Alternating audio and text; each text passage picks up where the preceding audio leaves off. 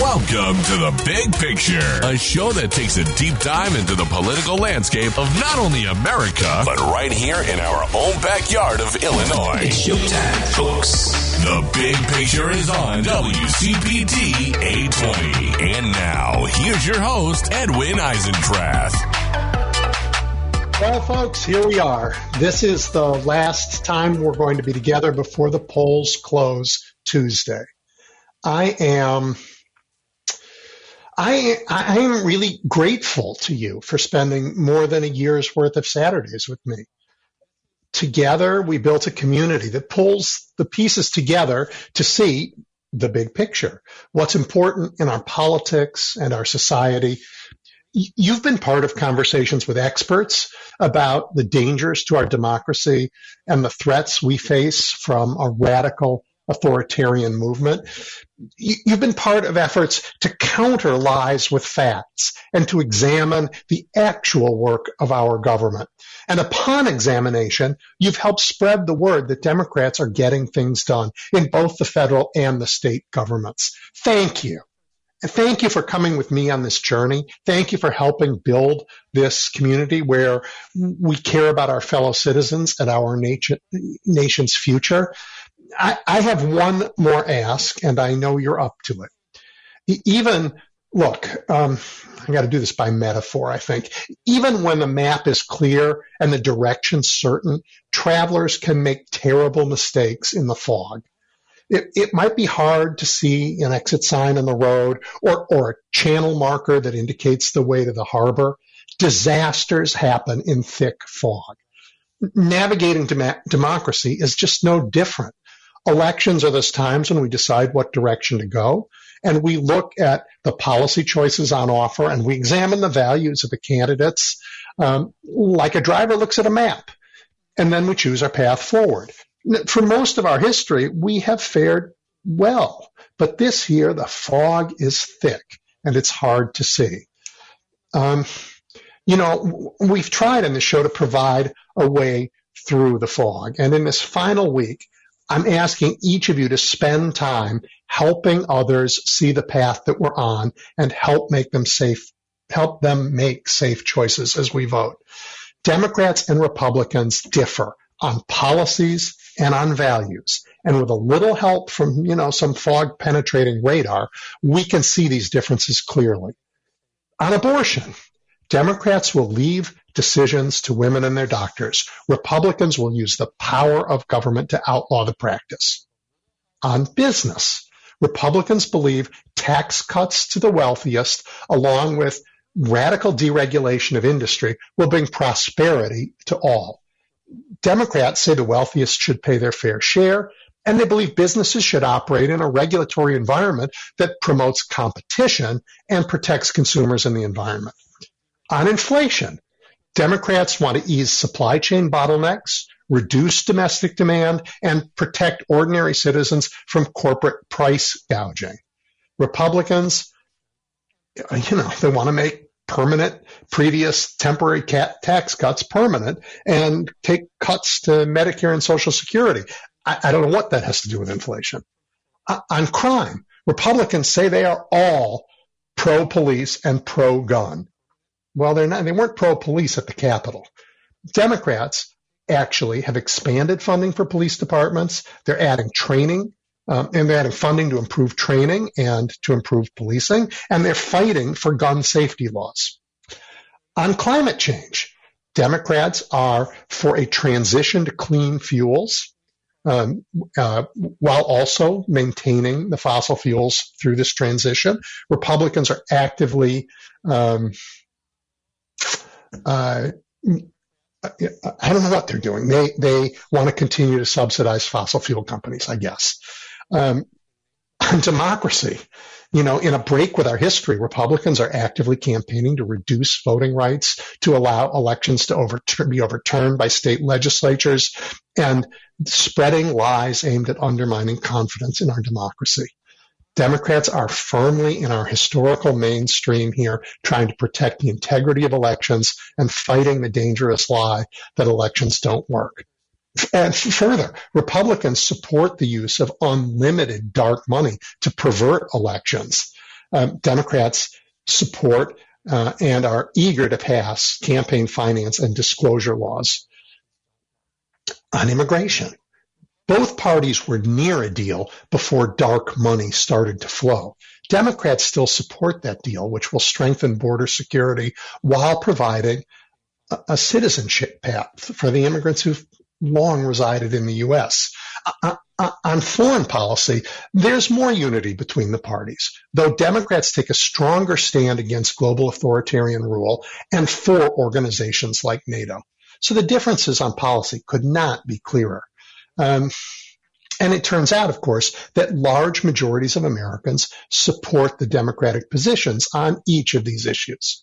That explains why Republican positions are actually such thin gruel. They've done as much as they possibly can this cycle to avoid telling Americans what they will really do, opting instead for angry culture wars. I mean, trans issues really are not what government spends all its time on, but they're what uh, the Republican campaigns are closing on. It's just sort of shocking. In terms of values, so that's policy, right? In terms of values, I think there are decent candidates in both parties. But this cycle, the GOP has fielded a handful of, and they're running for important positions whose values are not sheer America. These are the election deniers, the conspiracy theorists, the ones who normalize political violence. I, I won't further name them. Besides policy choices and values, I, there's one other thing that matters, and voters seldom notice this, but we've talked about it here over the course of the year, and that's the competence to govern. Democrats get things done. I mean, just consider infrastructure. The GOP likes the idea, right? But they couldn't pass a bill even when they had far larger majorities than the Democrats uh, had when they passed the infrastructure bill. Republicans simply don't know how government works and they don't care. So they can't use it to get good things done. So what is, what is the GOP to do when policy choices and values um, that we expect our leaders to demonstrate all favor Democrats in the cycle. How can they stop us from seeing the choice for what it is? Fog.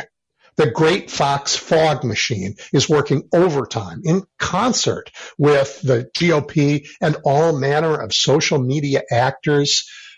You know, maybe Elon Musk, hard to tell yet, um, to try and make it harder to see the road signs and the harbor lights. So in this last week of campaigning, let's all do what we can to remind everyone what's the reality beneath all this fog and to vote. Uh, and I am very happy that today's show, we're going to focus a lot on how we see through the fog and what's really going on. So when, when, when we get to the end of the show and I tell you how you can go about helping people make their final decisions and get to the polls, you'll be well armed. My first guest today is someone uh, we met here last June. Dr. Jennifer Mercieca is a historian of American political rhetoric. She's a professor in the Department of Communications at Texas A&M. And I, I, think when we spoke last June, she described the rhetorical devices that are used by Donald Trump and Tucker Carlson to demonize others, to build a sense of group identity among their followers, to discredit the media. We're going to do a little bit of that again today and go on from there. Uh, Dr. Mercieca, thank you for joining me. It's my pleasure. Well, you've started a Substack account, and I love the name. I love the name. Defense Against the Dark Arts of Communication. I hope people will sign up. Yeah, it's. Um, I taught a grad seminar, uh, and that's what I used for the title of the grad seminar uh, just last year, and uh, it's fascinating, right? So there's all of these strategies that uh, propagandists and autocrats have learned to use to take advantage of our vulnerabilities, our cognitive weaknesses, our emotional weaknesses, our social identities um, you know, the ways in which average people, all of us, are vulnerable. Um, and propagandists know what those are and they know how to exploit them. And so, uh, yeah, so obviously it's something I'm very interested in writing about. And, and the human species has not evolved immensely in the last couple thousand years. We're pretty much the same people we were a couple thousand years ago. And these, these rhetorical tricks aren't new, are they? No, they're not new. Um, certainly not. Uh, but um, what is new is the way that we have learned more about cognitive science, um, which makes us it makes it easier to exploit our vulnerabilities. Um, the vulnerabilities themselves are not new, um, right. but and, and neither is the fact that people who you know want to manipulate and coerce others will learn you know how to use psychology against us. But um, but I think what is new is just how advanced it's gotten. Well, let's let's start um, with the unadvanced version and advance through the course of this mm-hmm. conversation. Let's go back, you know, and talk rhetoric. I'll give you one of those old names, and can you sort of describe what it is and how it's used currently? Can you give examples like ad populum? Sure. So, an ad populum appeal is appealing to the wisdom of the crowd. And it's typically used um, by someone who's trying to be a demagogue or manipulate others to praise their followers as the wisest, the best. You might see, you know, sort of essentializing claims that say that, you know, this group of people is the only real Americans. Um, you know, they're they're the only ones that matter. You might see it linked to voting, so it'll be something like, well, if we didn't vote for them, then they didn't win. Because we are the right. only ones that matter. Right. Um, definitely heard that. You definitely um, have heard that. Let's go through a whole list of these for people because it's just so sure. important. I think you, the way you describe it, it lets people sort of get their their radar ready for the incoming, right? So the other one, more uh, martial, ad baculum. Yeah, so ad baculum is threats of violence or intimidation. Um, it is putting pressure on people to coerce them so that they don't um, try to debate you or you know or anything like that. And so um, an ad baculum threat could be something like oh, I don't know, gangster talk, right? Like that's a it's a nice social network you got there. It'd be a shame if something happened to it. Um, right. You know, or um, last time somebody behaved like that, we took them out on a stretcher, right? That's I've right. Or Trump you might hear, like yeah, exactly. Or you might hear things like, um, you know, uh, coupled with a, a ad hominem attack, right? So attacking um, a person's character, attacking the media. So something like, you know, they're just fake news. They're so dishonest. I don't know why, you know, they're allowed to publish things like that. Used to be, you know, they would get sued for libel and if mm-hmm. I'm ever elected, you know, I'll make sure that, you know, these these journalists go to jail, something that Trump has said recently. Awesome. Um, you know, and so you have a few more of these on your list. Reification. Yeah, reification is treating people as objects. Um, and it's incredibly dangerous, uh, especially when it's coupled with ad baculum, with threats of force, um, because it's a recipe for genocide, right? You say that these yep. people are not real people, they don't count, um, and in fact, they're dangerous and they're going to attack us or hurt us or ruin our lives or ruin our nation or whatever. And so, you know, what choice do we have but to destroy them? And yeah. it doesn't really matter because they're not real people or even if we don't say destroy them, lock them up, I think is the current version of the war cry around these all of us non people. Um, there's another one that, that you described that I hear from Donald Trump all the time, but not just Donald Trump, the whole right wing ecosystem, and that's this funny word paralipsis. Yeah, so paralipsis, colloquially, the definition is I'm not saying, I'm just saying. And don't you're right. Donald Trump loves it. It's ironic. It allows someone, um, typically on the right, but not always, to say two things at once. And so it's a great strategy to use if you don't want to be held accountable. You want to have plausible deniability for what you're saying. You know, so you wouldn't say, um, you know, my opponent is, this is Donald Trump, right? So my opponents are all speech. I'm not saying that. Uh, you know, I don't want to get in trouble, but if you were to ask me, I might say, you know, they're all just weak. Um, or he would retweet things and then he would say, well, I don't know. I didn't look into it. I just, re- well, I didn't tweet it. I just retweeted it. Right. So you can't hold me accountable. I didn't say it. I'm just saying it. So w- what am I missing in this? It's like, wh- wh- where would you place all that lying about crowd size? Those are ad populum appeals, um, right? Mm. So he he uses ad populum to show um, how important he is. It's very circular. So it's you know my people are the best people. My people love me. There's so many of them. You know you can see them. They're here. They're powerful. Um, and they're right because they're here because I'm right. They're here. right? Right. So every time he talks about crowd size, he's making an ad populum appeal to mm. his own strength and also praising his followers. So all of this together combines to be some kind of a narcotic that we it sort of dulls our our ability to think and to make judgments and instead um, whips us into a a one side of a fight and, and makes people ready to fight. Yep. And it's war rhetoric. Absolutely. It's war rhetoric, exactly. Yeah. Uh, all right. Well, as, as you've, you, and this is very helpful, and I think people sort of learn a lot from from putting a name to these tactics. These these are ancient tricks, though. So um, let's take a quick break because I haven't done that yet. And when we come back, let's talk about some of the things that are new. Stay tuned. We will have more with uh, Dr. Jennifer Mercieca when we get back.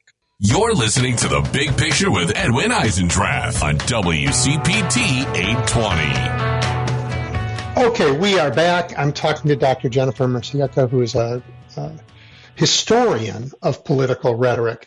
Um, before we go on and talk about where we are today, I, I don't want to leave the conversation we just had with our audience thinking all rhetoric is horrid, right? We've been talking about the warlike use of rhetoric, but great writers do things that astonish us, right? With with with tools of rhetoric. It's not. It, it, it isn't only always used to obscure, is it? No, absolutely. Um, you know, just like anything else, communication, rhetoric, persuasion, those are all tools, and they can be used in ethical ways or they can be used in unethical ways. And, and sometimes it might even be ethical to use war rhetoric. You know, for example, if right. you're the president of the United States and, um, you know, there are threats that are legitimate uh, to the nation or to our allies, um, you know, war rhetoric would be appropriate at that time. Um, I wrote a, a statement for the record for the January 6th committee, and I showed how Donald Trump used war rhetoric to attack America. That to me is inappropriate, right? When the president is using war rhetoric against his own nation, that's not an appropriate use of war rhetoric. Um, and so, you know, like anything else, there's there are tools, and, and some strategies are appropriate and ethical in some contexts, and very much not in others. In others, yeah. Thank you for that. So, so, so you were telling us before we know much more about human cognition, and and that allows, um, I guess, better targeting of rhetoric. We also have this new phenomena of social media and the vast amounts of dark money coming into politics. I suppose we also have something that looks like covert ops, you know, bots and fake accounts or people in organization pretending to be what they are not. How does all of this come together? Yeah. Um, so just to take one example, repetition. So, you know, um, Hitler wrote Mein Kampf as a propaganda manual, um, right? It has the content that he thought people should circulate. It has strategies for how to communicate most effectively to spread his messages. Um, and it was he had a history of working in propaganda. He was obsessed with propaganda, and so he wrote Mein Kampf to serve that end. And one of the things that he writes about um, in that book is about repetition And he says that you should repeat the same phrases, you should repeat the same concepts over and over and over again. Um, and that you should do this because that way people will remember them, and even the least educated among your audience will understand your concepts and, and, and will get them. And so he was right, and we know now mm-hmm. why he was right. Um, so, you know, like I said, evolution and cognitive science has helped us to understand how repetition works, how it works on our brain, how um, you know it creates um, a more fluent processing of information, so that you know the first couple of times you hear information, it it takes some cognitive effort in order for you to understand it. But the more fluent you become with that information, the more you see it, the more you start to believe it. You actually start to like it more because mm-hmm. It's so much easier for your brain to process it. Um, right? And so then, okay, we know that now because of cognitive science. So then take that and put it into the context of social media. All you see on social media is networks of propagandists, um, right, fighting the info wars, circulating and amplifying one another's messages. Um, and in fact, the whole structure of something like Twitter is designed to get us to repeat the same messages over and over and over again. Um, you know, if you sign up for any politics organization or, or politics adjacent organization campaign, you know, you're going to get email requests from them that say, um, you know, here's this issue. Aren't you really angry and mad about it? Aren't you outraged? Now take this script and put it on all of your social media accounts. Flood the zone with zombie political messages, right? Those are all repetition strategies designed to make those messages flood the zone, right? To use Steve Bannon's words, um, and to make them, you know, very easy to process. Um, right? The more you see it, the more you're going to believe it, the more you like it, the more you're going to remember it, the more you're going to circulate it. Is the is the way to fight that to flood the zone with other messages, or uh, uh, is or to take them on directly? What, what's the what's the best thinking about yeah. that? Yeah. Well, I mean, it depends on whether you're a political strategist or whether you're interested in democracy. So, um, for political strategists, obviously, they're going to fight flooding the zone with flooding the zone. And so you have people on the left, you have people on the right, people on all you know sides trying to control our public discourse by flooding the zone with these messages that are pre-scripted. Um, those messages probably don't persuade people, um, but you know they do circulate, right? And they, because of the repetition, they, um, you know, they become very familiar to everybody. Um, but that's not democratic deliberation, right? So people in my field would study you know, the processes by which people come to agree, form consensus, you know, resolve difficult decision making, um, you know, solve problems. And, and flooding the zone isn't a strategy for solving political problems, right? It's a strategy for propaganda. It's a strategy for controlling the discourse. Okay, so that's really interesting. And, and let me take a, an aside. We talk a, a lot of time on the show about the difference between politics and governing. And, and, there really is one. And you, you use politics to gain the levers of government, but then you have to be able to use them. And then, and using them, um, is about problem solving, about bringing people together, about um, working through the challenges we face or finding and taking advantage of the opportunities in front of us as a country, right? But that politics, when you have elections where there's one winner and one loser, that doesn't, it, it's a different animal a little bit. So um, this distinction that you're making is a really interesting one. I, I, I would say my own observation is that in the world we're in today, one party sees governing in politics, sees governing as an extension of politics and doesn't see them as different um, a- activities. And, and th- I think that's truly dangerous. Yeah, I think um, the Republican Party is trying to destroy the government. Um, so I don't think they're trying to actually effectively govern um, once they have power. I think they're trying to use the government to destroy the government. Well, what do you put in? Pretty strong I, statement. I, no, very very strong statement, and I, and I think I agree, but I'm not sure I can. I, I, know I agree until you take the next step and tell me what is in place when the government after they destroy the government. Yeah, destroy the democracy or destroy the government. I think they want to destroy, destroy the, the, democracy. Oh. Well, they might want to destroy the democracy too, but I mean, really, this is so. I wrote a um, a piece about Donald Trump as an anarchist, and part of what I meant by that is not the sort of left wing anarchy idea, um, but anarchy in the sense of taking the established political system and destroying it. And so um, there was an interview that uh, New York Times um, journalist David Sanger and Maggie Haberman did with Trump in I think it was March of 2016. Um, and they published the transcript, and it was just such a fascinating conversation. It's the one time when I saw Trump respond directly to, well, when was America great, right? So you say you're going to make America great again. When, in your mind, was America at its greatest? And he answered that it was during the Gilded Age, right? So before the reforms mm-hmm. that allowed any protections for individuals, right, before FDR's version of what the state was supposed to be about um, and how it was supposed to function.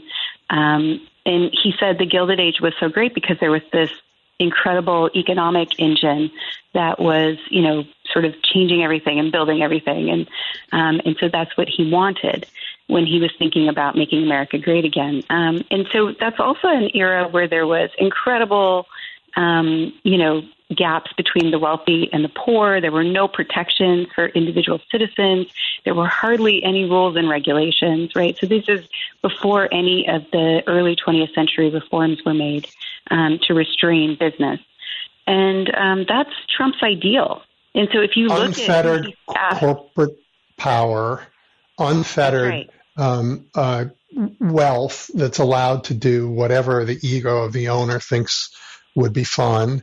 Um, I live in Chicago. Upton Sinclair wrote The Jungle about the lives of people who uh, uh, are subjected to that world. Um, and pe- it's still a good read for those of you who are listening and want to imagine what most of you will be living in if we ever come to that again. Yeah, it's not um, it's not a great future for most of us. Um, and so, and so, if you look at who he staffed his, you know, cabinet with, they were they were people who wanted to dismantle those things that they were in charge of, right?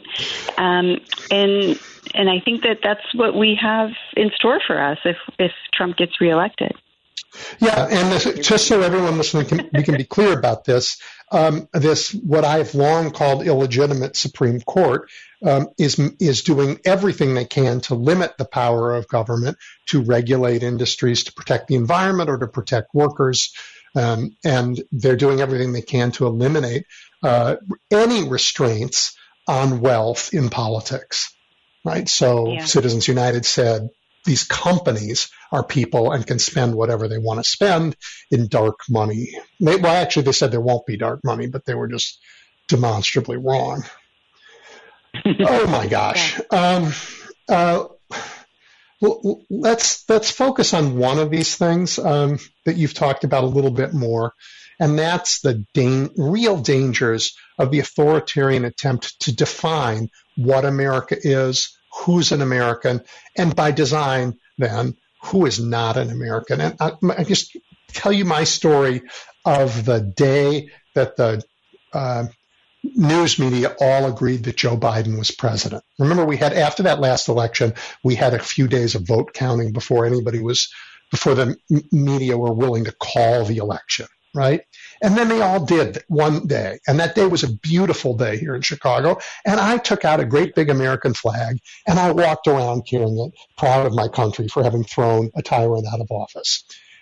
But people looked at that flag and they weren't sure that that's what it stood for. They thought, are you just a Trumpist? Because of the way the right has said, we own that flag. And I would go to people and say, nope, I'm really happy with what just happened and they don't get to keep this. It's not a partisan symbol. But I had to have that conversation 20 times. Talk about the dangers of, of one side gets to be who we are and everybody else is not. Yeah, absolutely. Um, it's it's been fascinating for me to think about this, and I don't know if I have you know all the answers yet. But one of the things that I think is really clear is that the right has been determined to define who is American, what America is, what policies are and are not American, right? They use that word as if it has meaning for them. Um, and then they use it as they create meaning, uh, right? And argue for why, you know, sort of their version of America is the real America. It's very essentialist, um, you know, like I talked about with ad populum, right? So our people are the real Americans. We're the best people, the hardest working people. Those people, they're not even Americans. Aren't they all groomers? They're communists, they're whatever.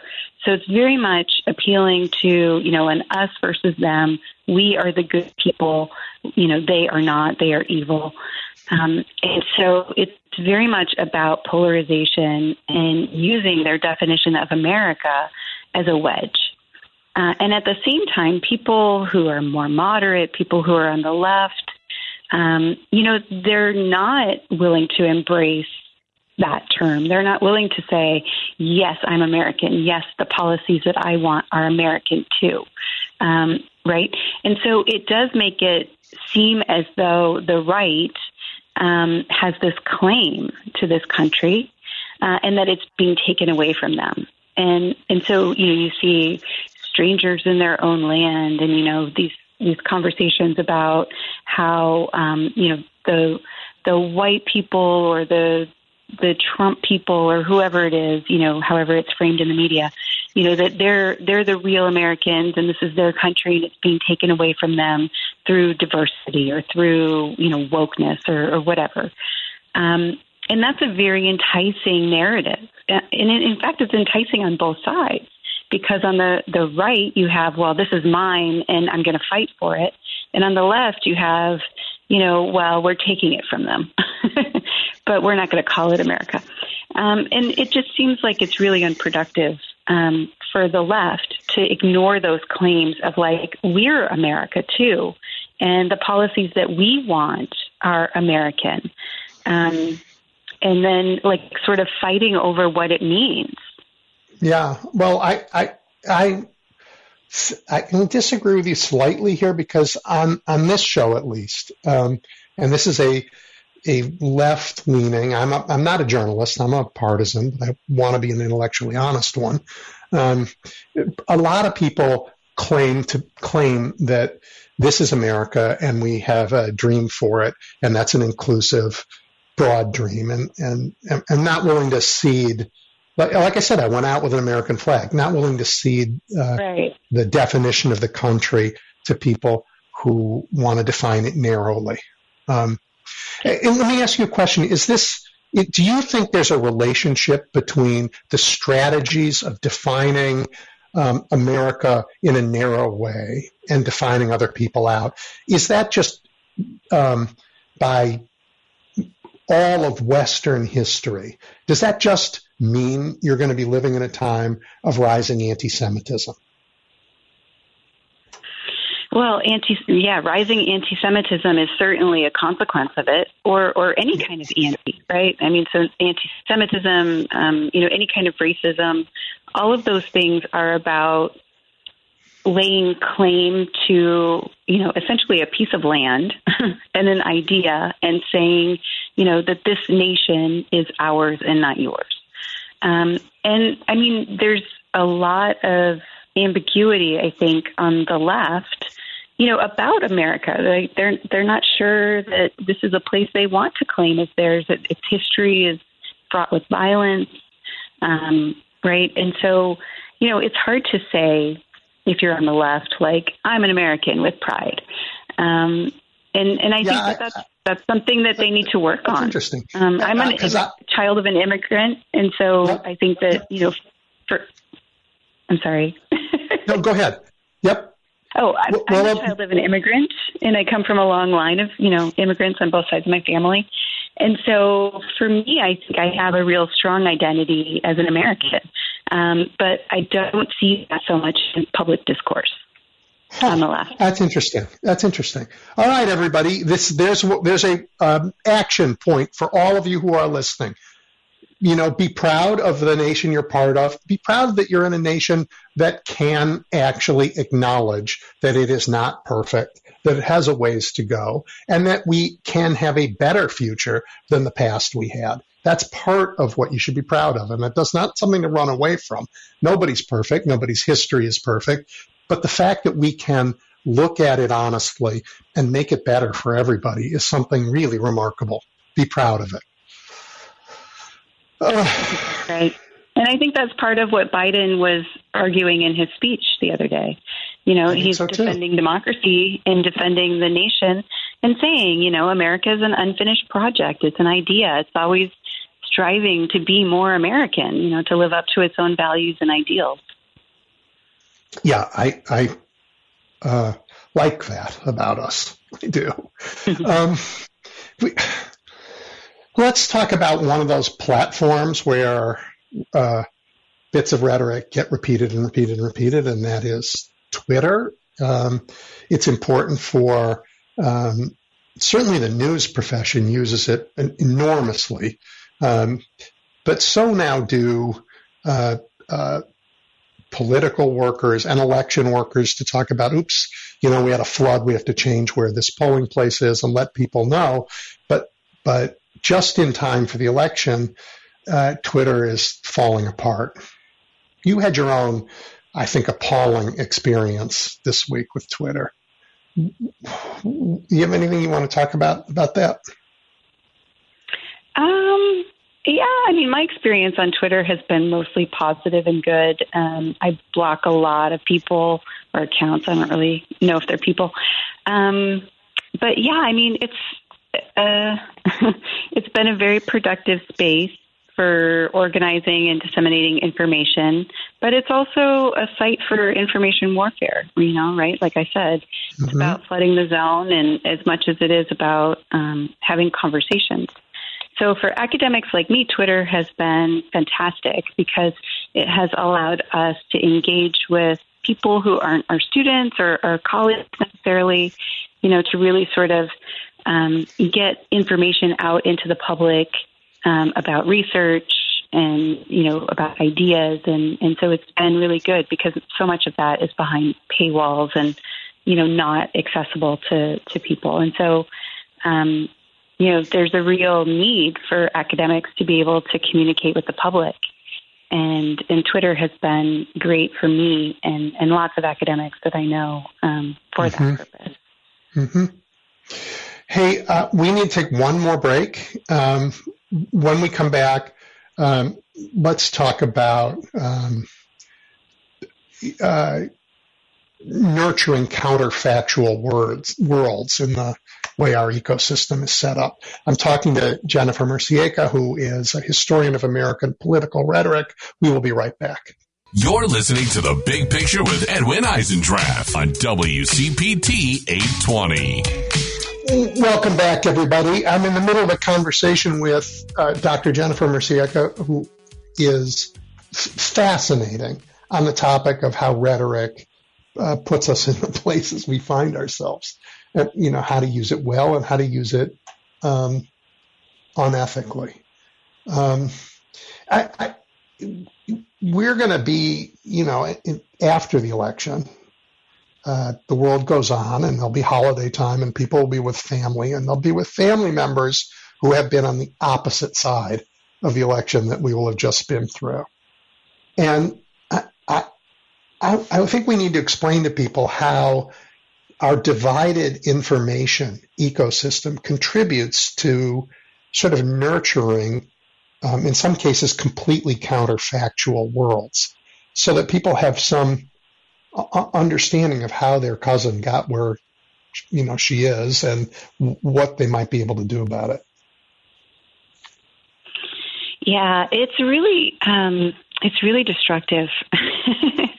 um, for for the public sphere. But um, essentially, the way it works today is that most people avoid the news and avoid information about politics.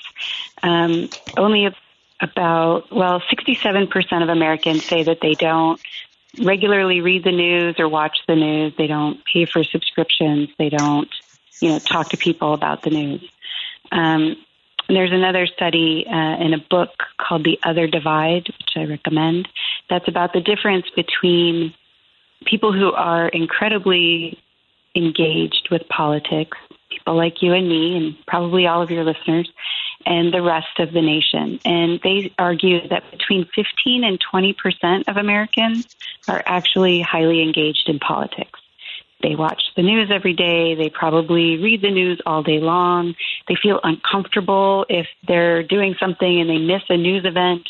Um, you know, they probably are on Twitter, you know, having discussions about politics. Um, certainly, perhaps correcting people if they have wrong opinions about information on the internet.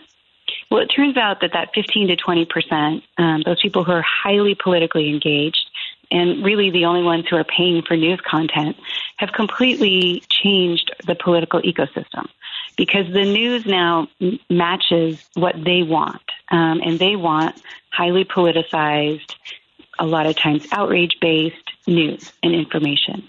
They only want information that confirms their priors, um, and so they seek it out and they find it. And news media are very um, willing to provide that to them, right? Because these are the paying customers. And so it has really, really increased polarization. It's uh, increased polarization of the news media. And it's made it so that it's very difficult for us, you know, at our Thanksgiving conversations or whatever dinner, um, you know, to, to chat where we have any kind of common ground. Um, because the way that we consume this very polarized news and information um, creates an us versus them worldview, uh, and it makes it difficult to share information in any way at all. Uh, my dad listens or watches, I should say, um, conservative news. And um, you know, we used to just talk about politics and news and information, current events all the time. You know, my whole life, and we've really gotten to the point where um, I mean, we sort of laugh like, "Oh, are you going to watch your propaganda channel again?"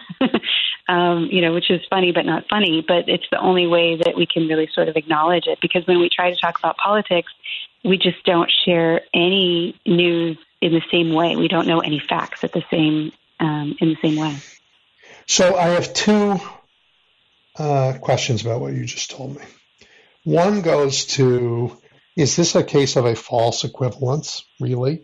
Because the data, for instance, on Fox News shows a partisanship that's diff, that's not that's not just a right leaning version of MSNBC, but a captured part of a party that is, um, for instance, they have on right wing, I said Republican candidates far greater number to talk about their stuff than MSNBC does. So, I, it, are they the same thing, or, is this a, not quite an equivalence? That's sort of one question. Then I have another one right after. Okay, yeah. So um, absolutely, the O Fox Max is what I call it. Um, the O Fox mm-hmm. Max news ecosystem um, is very self-contained. It's very one-sided, um, and it's not equivalent. There is no equivalent on the left. Yeah. Um, but I mean, there just isn't. And um, I mean, I just saw analysis of who you know who they had on for guests, and it was just repeatedly their own you know candidates, yep. Republican candidates, yep. whatever. Yep. Um, you don't see that on mainstream news, and you don't see that on the left. Um, but so, does, the, is the it fair then to to say that it isn't really that that that, that there's been increased polarization. The other way to think about it, and people have said it, is that most people, the, most people in the center and the left occupy a place that's not completely dissimilar to where it was five and ten years ago, um, but that the right has sort of launched very far to a different place and radicalized. So the, the, the gap between us is bigger than it's been but it's not really about both sides running away from each other. Um, well, I don't know if that's accurate. Um, okay. There's Pew data that shows that, yeah, the gap is wider, but that the average Republican is now much further to the right than the average Democrat, and the average Democrat is much further to the left than the average Republican. But there's other data that show that both have scooched to the right. Um, and that it's not that there's a rightward lean. So I think there's conflicting data on that. Yeah. But what I'm trying to say is that the news media itself used to work on a paradigm that was uh, the le- least objectionable programming, right? And this is, you know, before cable, really, where you had yeah. three networks and you had people who would sit through, you know, the news because they wanted to watch I Love Lucy later. And, you know, there were only three options or whatever. And so they did that. And the news tried to keep as many people as they could. And so you would see, you know, a sort of Republican perspective, you'd see a Democratic perspective. You had the equal time law, which wasn't perfect, but meant that they at least tried. And so what happened is that as all of these different options from cable and everything else emerged, no, we, we fractured. We fractured. Not only did we fracture, but if you were a Republican, and of course the Republican Party of the 1980s isn't the Republican Party of today, but whatever. If you were a Republican and you you stopped seeing your perspective being represented in the news, it felt like it was moving to the left, right? So that's, and that's what right. started to happen. Yeah, and so then they created their own media ecosystem. Yeah, they sure did. But you know, in, in, the old world where there were three networks and we were all sort of pushed to a comfortable middle, right? The stories that you didn't hear were stories of, I mean, uh, Black America. They barely existed, and we uh, those stories never got told. Um, but that not right, and, and that's just one of a thousand right people that we thousand groups of Americans whose total experience was ignored in that world. So it's, it's I have very mixed feelings about the about the trade off. Yeah, I mean it's never been it's never been good. yeah. It's never been perfect and it's never been good. Um, I mean, yeah. right? So media gatekeeping is a real thing, and yeah. the world we live in today, there's much less gatekeeping because that's not possible with social media, right? We can all tell our stories, um, and that has that has absolutely changed how we reality.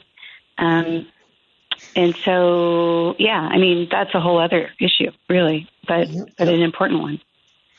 Well, the other thing that was interesting in what you said is that 15 to 20 percent of us, and, and that includes me, who are highly engaged in, yeah. uh, in media, that it that this nonsense that we see is our fault. yeah. you know, we, we, sort of push yeah. the news to this place, and um, that that yeah. is a good like look in the mirror moment.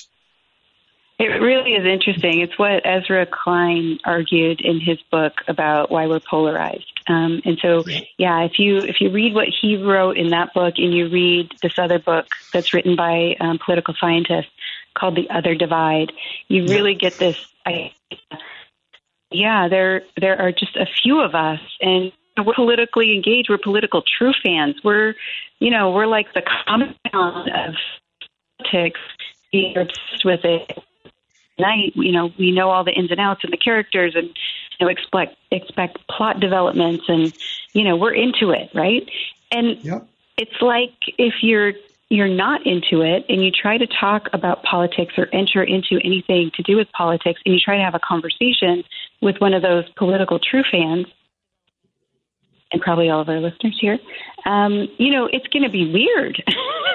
You're well, not going to so, know what's going on. You're not going to know the storylines. It's going to sound like minutia. It's going to sound yeah. insane. Well, that's why in, in the, we only have a minute left. Um, I, I try to talk to people not only about politics, but to set it aside and talk about government. Okay, here's the problem. Here's what people are doing on the policy side, and, and we can talk about that that drains the swamp a little bit and lets us find more common ground, I think. Yeah, and, and there just isn't enough of that kind of um, news reporting, right, about actual policy.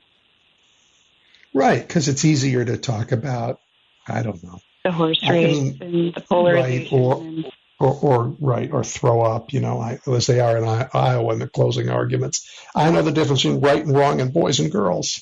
Yeah, okay. listen, thank you. I, as always, very interesting and very helpful for people to get the uh, mental framework around the rhetorical arsenal that is directed our way. I'm grateful for your time.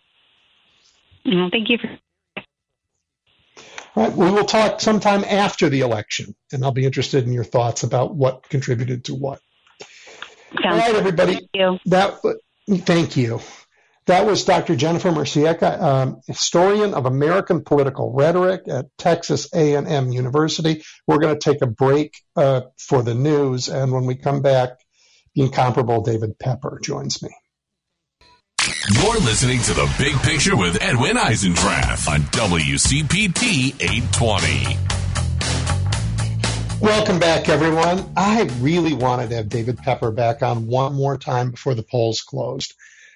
David has worked, uh, you know, harder than anyone in the country to explain to the rest of us the problem of radical gerrymandering.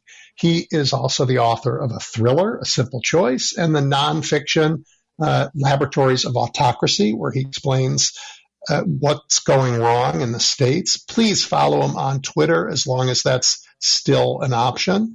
Um, uh, it is still an option, isn't it, David? It still is, but and I'm not going anywhere, but it, it may implode. It really is nuts what's happening. So um, grab your lifeboats. Hopefully, there's another uh, social media outlet out there that'll do the same thing. And do the same thing, yeah. Hey, uh, you would have loved the conversation I just had. It was with a, prof- a historian of American political rhetoric, and she gave us a uh, a, a real sort of schooling in the arsenal that's arrayed against uh, our democracy. I thought that was very smart and helpful.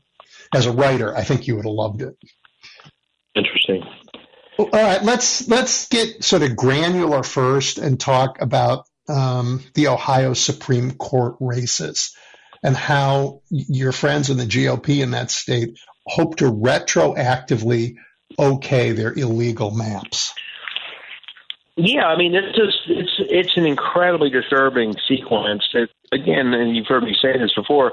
If we saw what was happening in another country, we would recognize it as just an outright assault on the rule of law and the checks and balances that we basically have always valued in this country. So you have a situation where um, the, the citizens of Ohio twice voted to change the Constitution to prohibit gerrymandering.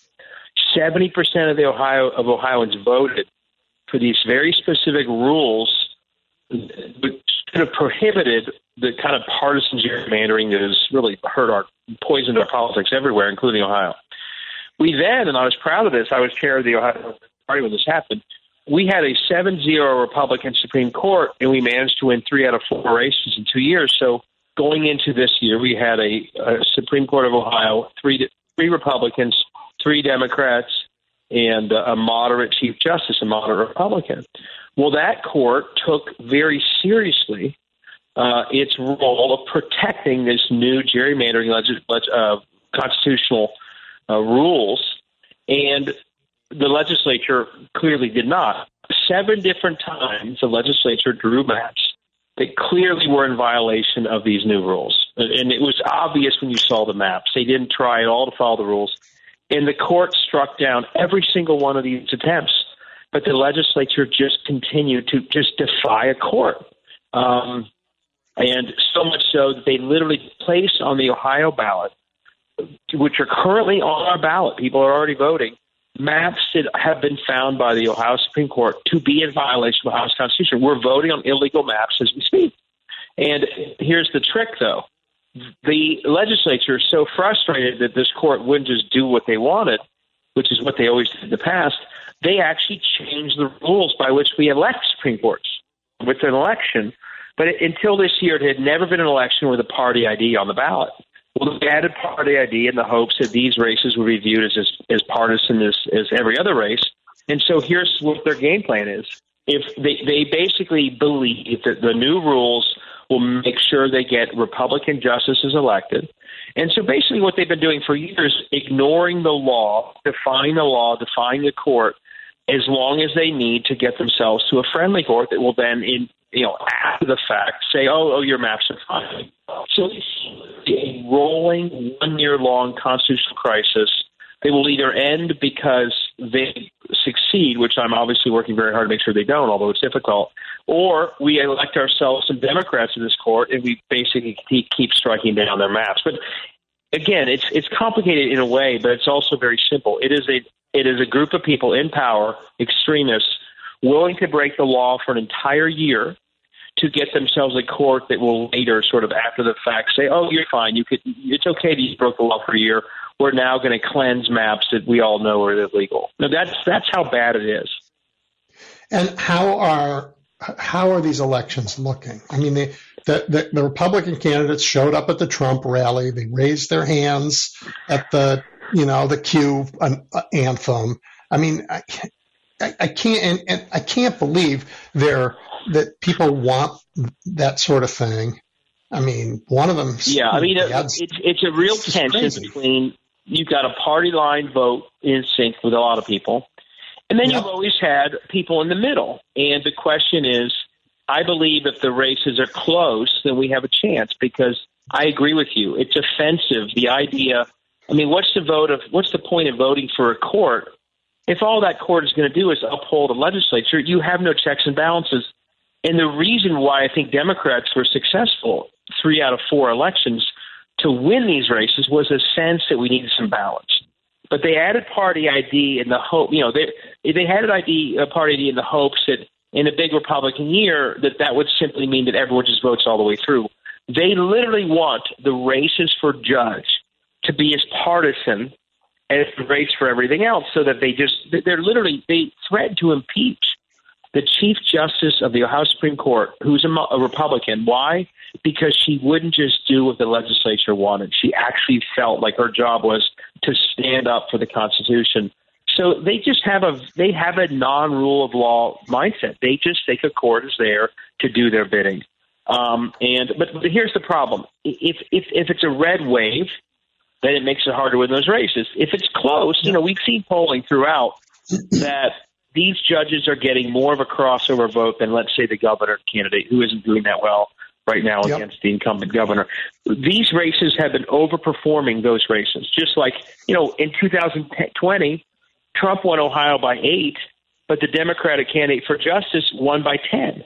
In yep. 18, we won two, even though we didn't win the governor's race. So there has been an opportunity to t- for ticket splitting, but that only works if the top of the ticket is close enough that the people who go cross and vote for the other side, it's enough to get over the hump. So we'll see on election day. But I think our candidates are actually strong.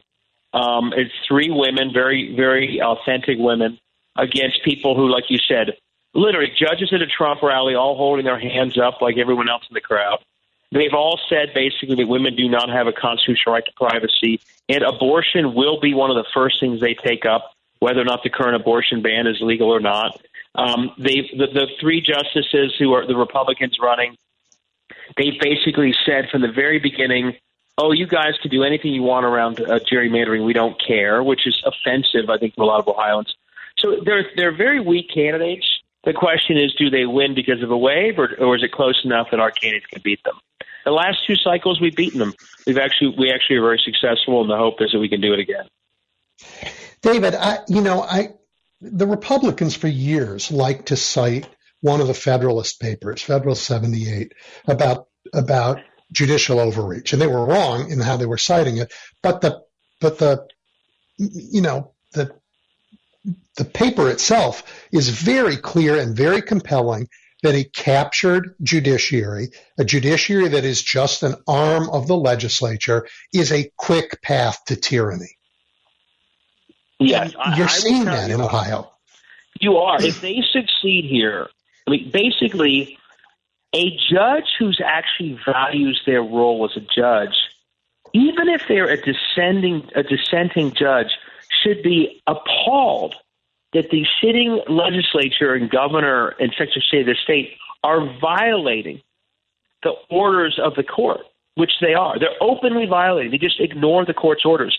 If you and I did that, we would be in big trouble. But these, the three current justices, the Republicans, they don't even seem to care that the orders of this court are just being violated. So we are very close, and I don't say this lightly. I'm a lawyer. I actually teach law school. I'm a member of the Ohio Bar. We are desperately close to having the rule of law disintegrate in Ohio, and, and that sounds way over the top to say. I don't say it with a political like um, head, you know, um, hat on. I say it with my legal hat on. If you can ignore a court for a year, change the rules of how that court is selected, to then get a court that upholds something that, that previously was illegal. That's what Orban does. That's not a rule of law system. That's no, a system where the politics have overwhelmed the rule of law, and that is the risk we have. So I agree, it's very dangerous. And for the life of me, I can't understand why by justices, political leaders, uh, some Republicans who know better, they don't see that we are dangerously close to having a system that I think the average citizen is literally thinking, wait a second, how could we have passed the constitutional change and it's simply ignored? And here's the scary part. I know we talk about Ohio a lot, and I'm sure your listeners want to hear about more than just Ohio. This is happening all over. We we now have in states from Missouri to Florida to Maine, and I write about this in my book. You literally have m- multiple states where the citizens are directly voting through referenda to change their constitutions or statutes to vote directly on statutes. And these rigged extremist legislatures simply do not do the will of the people. We saw it in Florida with the with the uh, vote by the people to end the the, the felony ban for on voting. Yep. You saw it in Missouri, yep. both with redistricting and Medicaid expansion. These these little tyrannical state houses who are removed from the voters to gerrymander, they simply won't do it. And so you've made this other point that's very helpful. Yeah. Yep. It, it, so, so, but like you and I pay attention to that, and maybe 20% of America thinks about those kinds of issues because they're, because we have the luxury to think about them, frankly. But other Americans don't think about this stuff. They just want to know, like, why isn't my life better?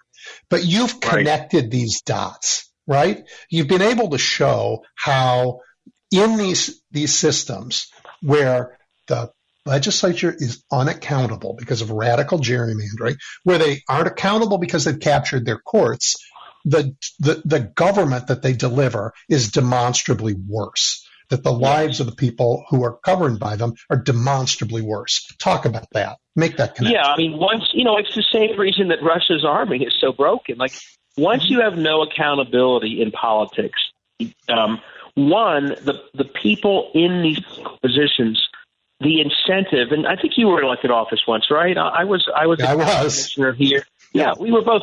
What, what system here? I was a county commissioner of 50-50 county. I knew for reelection, my number one thing needed to be I delivered something good that, that the public would benefit from.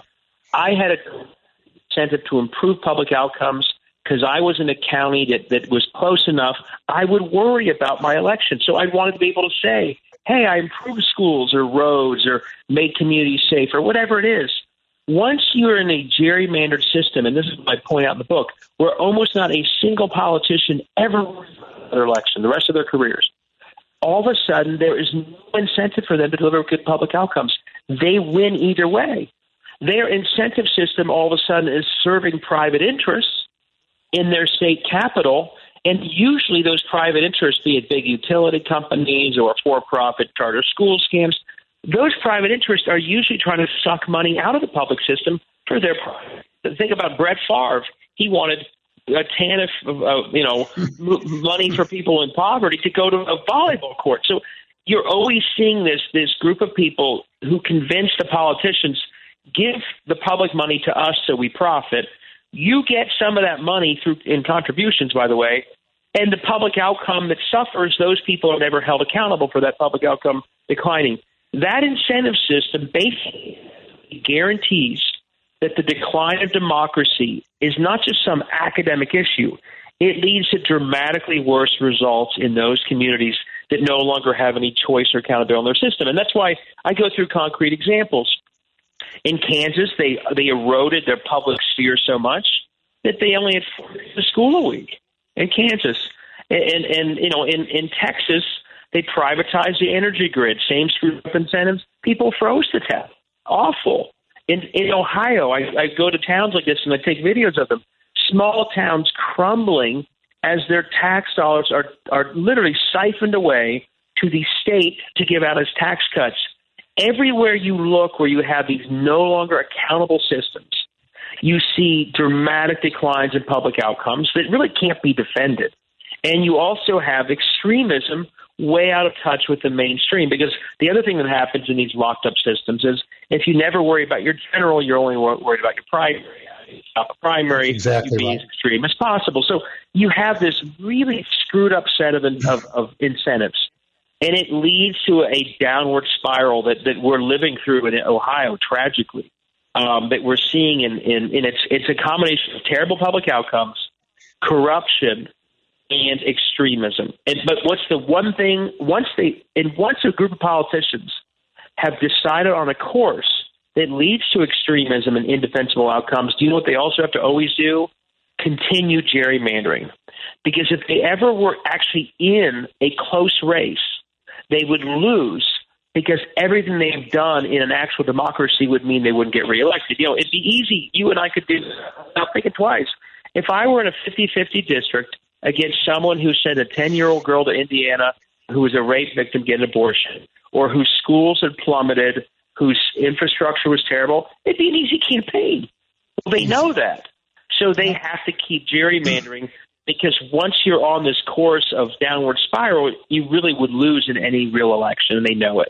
So it's Well, in fact- course, and, yeah, go ahead. Sorry. Yeah, I mean, they- David, they, they, they, they almost have reached the point, or they have in some places, where you really can't further gerrymander. So they have to do the next thing, which is to undermine voting itself, which they're also Yeah. doing in state after state. Yeah, they're also, and it depends on the state. But in Ohio, the the the strength of the Obama coalition, even though they gerrymandered, and you're exactly right, they gerrymandered Ohio in 2001. Not as bad, more intense and expert at it now. But when Obama won Ohio in 2008, it was so overwhelming that it crushed their gerrymandered congressional and state house seats. And this happened in other states too, like Michigan, Pennsylvania, Wisconsin, such that Democrats won the state house in Ohio and those other states in 08. And they won the congressional majority in Ohio, believe it or not. It was like Mhm. 10 8. Now it's 12 4 the other way. So they didn't just set out about to re gerrymander in 2011, which they did. They also did everything else they could do to destroy the Obama coalition by changing the rules. They purged millions of voters for infrequent voting. That took an that literally just took the legs out from under the, the diverse voting in places like Cleveland and Cincinnati. Hundreds of thousands of voters off the rolls who never moved, who never died, but they got removed through purging. They went after early vote. Now they're going after drop boxes. So you're right. It's not only so when you have these states that are diverse, Georgia, Ohio, Michigan, they they are really worked up about you know it, it can it can really change things. In Ohio, they basically gutted the Obama coalition, so it makes it much harder for Tim Ryan to win because there are so fewer black voters on the rolls in a lot of these uh, counties than there were in eight and twelve. So it, it they in, in in a close state, that change can make all the difference. So you're in, in a, and as you said, in recent years, they've also gotten around to election outcomes and election processes. Um, you know, one one of the greatest examples of how how intense this is is, um, and by the way, this is very similar to how we got Jim Crow more than a century ago. Um, you know, nobody cared whatsoever about drop boxes when they were in Salt Lake City and Anchorage, Alaska, over the last couple of years. Nobody cared. No one said they were fraudulent. No one said that there was like vote harvesting. No one cared. But when black voters in the pandemic used those same drop boxes disproportionately in Atlanta and Detroit and Philadelphia, all of a sudden, they've got to get rid of drop boxes. So it's always going after the coalition that in these states that are large and diverse threatens them. So they're what in 2011 they go after early vote, even though before that they didn't care about early vote. But Obama used it well to organize. So it's a combination of gerrymandering and other tools to basically knock out the majority coalition that threatens them. And and they'll, they're always finding you know the drop the, the early vote attacks in 2011 became the Dropbox attacks in 2021. Yeah, yeah. Government of the party, by the party, and for the party. Right. Yep. As I said, if you um, watch, if we saw this in another country, and this is my word about the media, everything's viewed in a partisan lens here. You always got to give both sides. And we are so overconfident in our democracy, which is a very privileged position.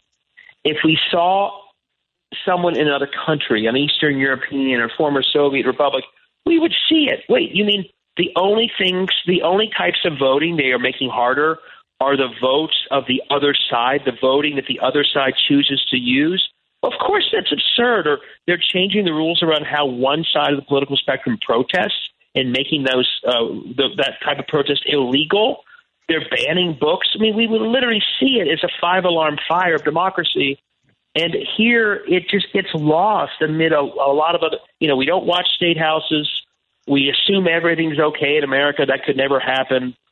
Uh, it just, you know, it's, it is a really, it's, it is the typical sort of, the, you know, the, the frog boiling in a pot. And I'm worried that people are finally waking up to it, I think, but I don't think we're responding in the robust way uh, that we need to. Uh, and, by the way, one one example of this, and I don't mean to be negative about. Uh, I'm a Democrat, a fellow Democrat. I I was glad that Joe Biden gave that speech the other day about democracy, but I wish Merrick Garland were giving a speech right now, saying if you are sitting in a poll intimidating voters, you are violating federal law, and you will be held accountable. We need to not just say it's up to voters to save us there are obligations on government to protect voters from intimidation and violence. And I think we've learned a really painful lesson both at 16 and, and January 6th. We, it doesn't help to do it after the fact. We should be much more proactively protecting voters than we have been. And I, and I worry that people still aren't seeing the threat for what it is and, and acting proactively to, to deal with it. Yep. I hear you, and I'm terrified with you. So tell us a minute or two about the Tim Ryan, JD Vance campaign. I mean, I, I am so proud of him. He's been, a, I've been a friend of, uh, and he's been a friend for years. Uh, he's running he's a hell of a great race. race. Yeah, great he race. really is. He was in Cincinnati this morning. I was out knocking on doors actually for a couple hours, uh, but he he was here this morning. Uh, he's hanging in there. I, I think that that um, that it, it's back to the question I said earlier about the Supreme Court races. He's way overperforming the governor's race. The question is, is that you know he's getting 20 percent of the votes that are going to the Republican governor Mike DeWine. Mm-hmm. In a normal turnout, if it's relatively even, you win if you're overperforming that much. He's making real inroads with independents and winning independents. I think he's he's picking up a bunch of Republican votes. The question is, you know, again, one one thing that everyone has to remember across the country we're in the midterm where we have the White House. Oh, that is almost always a loss for the party in the White House. So the fact that these are close is actually normally not not the case. And I think the Dobbs decision, the terrible candidates on the other side like J.D. Vance and Herschel Walker and others have made midterm races far more competitive than they normally are. I mean, I, I was a candidate in Ohio statewide in 2010 and 2014 those were really tough years because the trend is so Tim is way overperforming. My guess is he's depending on the turnout model, he's still right around tied. But but he, we're going to need a surge. I think this is true everywhere. There needs to be a surge, a real surge, and some some will tell you what's happening in the early vote, and hopefully that's the case of younger voters that looks more like a presidential than a midterm. And if that's if that's out there, and if that's happening, or if we can all make that happen by Tuesday, I think we can overperform a typical midterm, and someone like Tim, who's run a great race, can win. And we win some Senate races, and maybe we pick them up.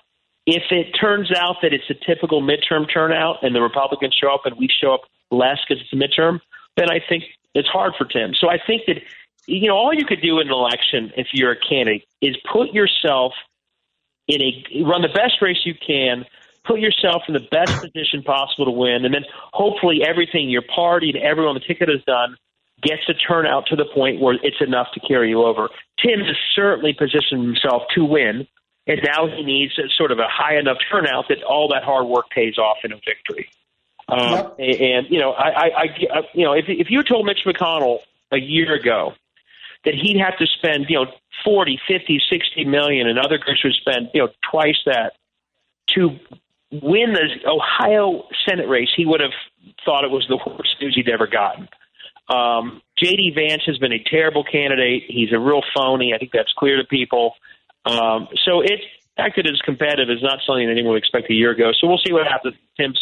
I also think Tim has shown something, hopefully nationally, about how you can run in a tougher state if you run the right way, and hopefully people learn that lesson. If we're going to ever get to mid, the mid 50s of Senate seats, you have to run and support candidates like Tim in states like Ohio.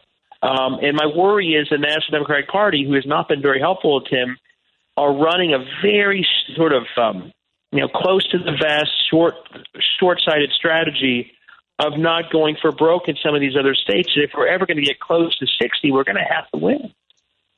We're going to have to win. And and if there's ever a, you know, I mean, there are a couple candidates on our side who really should win. I mean, the d- difference between uh, Tim Ryan and JD Vance is epic, right? I mean, the the difference in Georgia is epic between the candidates. It's not even close in terms of character, in terms of integrity, in terms of talent, in terms of understanding what government can do, in terms of commitment to people to do the job well. It's not even a, it's just, there's nothing that is comparable on the other side. Absolutely. I mean, if you had, again, remember, it's a midterm where we have the White House. That's tough. In yeah. a normal year, this would be, I mean, I think, War, look at Warnock had to beat a tough competition two years ago than Herschel Walker, and he right. did. If you had a, if you were not in this midterm, if this were the 18 cycle, I think Tim Ryan beats J.D. Vance by 10 points.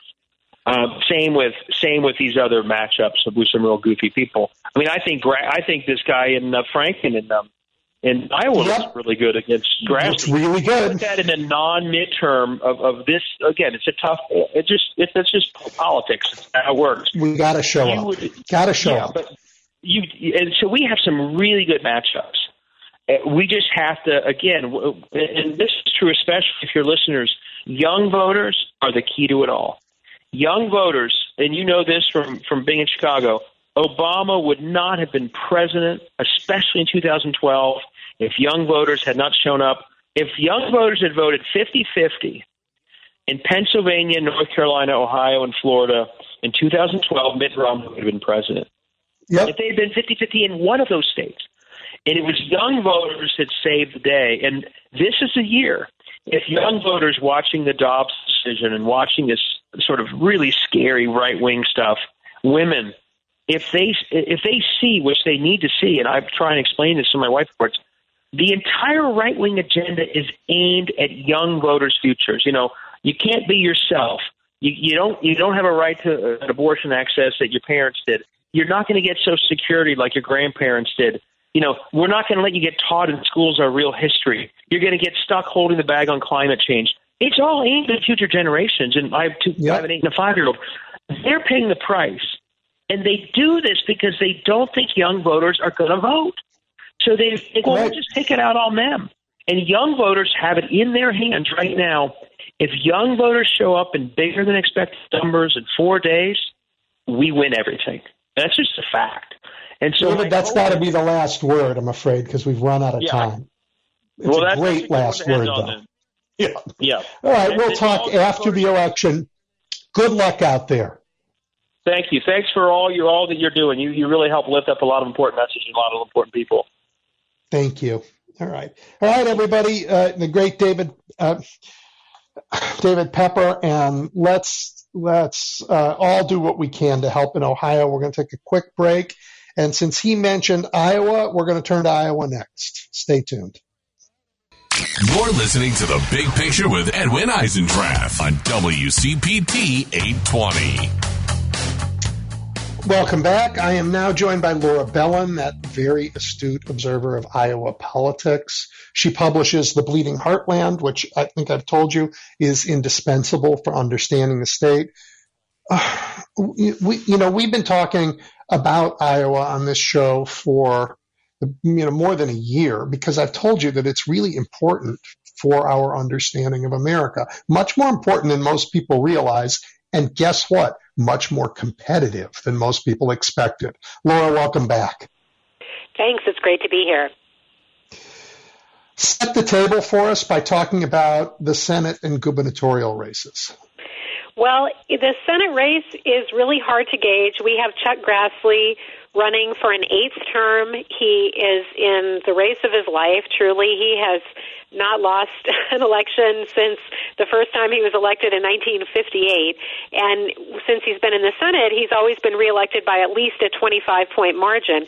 But uh, there's going to be a new poll dropping tonight, and everyone is anxiously awaiting that. But the last poll that the Des Moines Register published uh, several weeks ago showed him um, only three points ahead of Mike Franken, a retired uh, three star admiral, and a different kind of candidate, uh, not somebody from the Des Moines area. He grew up in rural Northwest Iowa on a farm, youngest of nine kids, career Navy person, and so it's really it's a strange race. Uh, it hasn't attracted a lot of national attention. Only in the last few weeks have I seen any outside group spending any money here, and uh, so I just don't really know. The Republicans are trying to say that they they they tried to denigrate that poll and say Grassley's really way ahead, but they just brought Donald Trump in for a rally on Thursday night in the most Republican area of the state, and that suggests to me that they might be a little bit worried about their base turnout. Our governor's race is much less competitive. We have a great Democratic nominee, Deidre DeJear, but she just is uh, so um, outspent massively. Our governor has spent more than $5 million. Uh, Deidre DeJear's campaign has just not been able to keep up, has had very little paid advertising. And as of a few weeks ago, the governor was ahead by double digits, and still about half of the respondents in the Des Moines Register's poll didn't know enough about Deidre DeJear to have an opinion about her. Yeah, $5 million, it sounds like a lot. It's a lot for Iowa, but for a governor's race across the country, not so much. Listen, Not so much. And I mean, our our 2018 governor's race on both sides, I think, was a much heavier spending race. We yeah. had a, a Democratic candidate who was self financing and was able to get a lot of large donors. I think that a lot of the large Democratic donors, I would say, are demoralized by what's happened. We had wave elections in 2010, 2014, 2016, and 2020. And so that has really hurt Deidre DeJear and to a lesser extent Mike Franken because he's been able to raise a lot of small dollar donations mm-hmm. nationally especially as polls have shown that race within single digits. But it's just been harder for Deidre DeJear to get the resources that she would need. I mean, it's always difficult for a challenger to make themselves known. In Iowa, we have only had two incumbent governors lose uh, reelection bids in the last 75 years. So Iowans just generally like to reelect their incumbents.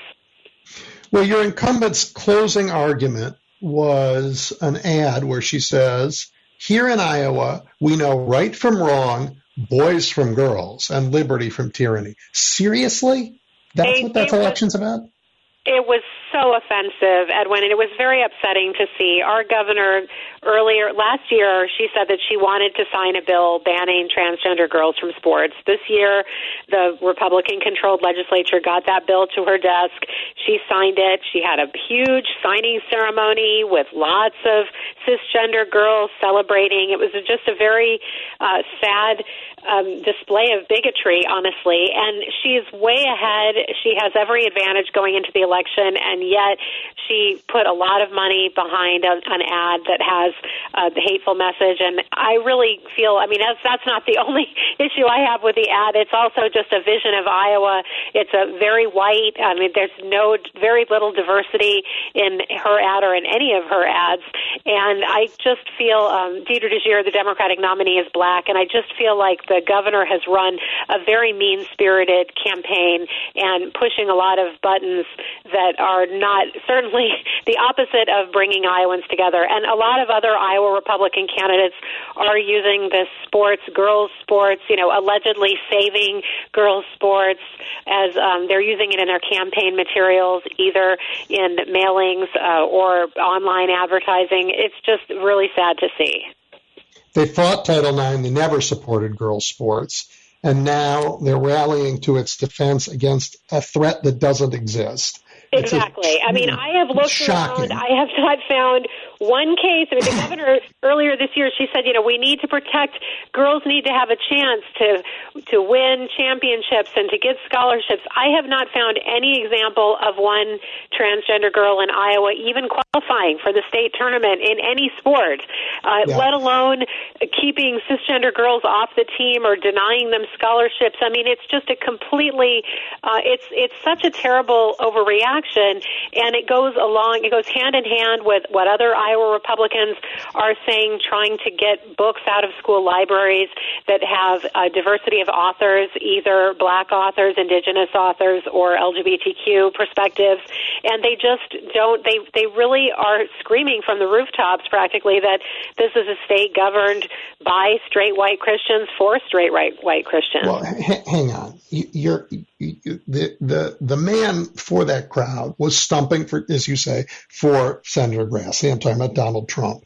And, and here's what he said. The Iowa way of life is under siege. We are a nation in decline. We're a failing nation. And I got to ask you, do Iowans, do they hate their country, their own country that much? Do they really think we are a failing nation in decline? It's a very weird it's weird watching the political advertising this year in Iowa because the governor is one of our main slogans is uh, here in Iowa, America still works. So things might be bad in other parts of America, but in Iowa, things are going really well. And yet the Republicans running for other offices, uh, running for Congress, are saying basically Joe Biden and the Democrats are wrecking the country. It's a disaster. It's, times are so hard. Gas prices, inflation, food prices. And so you need to elect Republicans to save the country. So, I mean, which is it? Are Iowans doing great or is it just terrible because Joe Biden is is ruining the country. There's well, no consistency it's not, in their message at all. Uh, their message is, is whatever it is, it's not positive about America. It's not realistic, and it doesn't acknowledge the hard and good work that's been done by people in government uh, in this country. And look, at that same rally, Chuck Grassley, um, he, he he went after the FBI. He said, I'm not going to give up trying to get political bias out of the FBI. I'm not going to oh, give yeah. up on my own investigation of Hunter Biden and the Bidens. We know the facts and we follow the money. Well, he, what facts? What money? What's he talking about? And why, it, when Iowans actually have challenges in their lives, why this fantasy? Well, it's interesting. He has been on this Hunter Biden kick for a long time, and, and one I've found it fascinating to watch that Chuck Grassley, for the first time in a really competitive reelection race, days before the election, he's still pandering to the most extreme part of the Republican base. And it's not just at that rally, but he's using his uh, Twitter feed, his, his social media to talk about Hunter Biden and these things. And it, you know, in the 80s and 90s, he positioned himself as someone who would speak truth to power and would defend whistleblowers. And he actually did take on the Reagan administration on a few things, but he's been so subservient to Trump and the party line. He never um, condemned Trump for what he did to Alexander Vindman or to other whistleblowers in the administration. And he's just been on. I really feel that their internal polling must be showing them something that he needs to shore up his right flank because, like you say, it's not not realistic and it doesn't reflect the real world problems and issues that Iowans face. And by the way, our governor, while while Republicans are complaining that times are so hard, she hasn't used up all of the the rental assistance funds that are from the American Rescue Plan. I was going to have to send some of those back because we didn't use them. We're turning down federal preschool grants that most other states are applying for.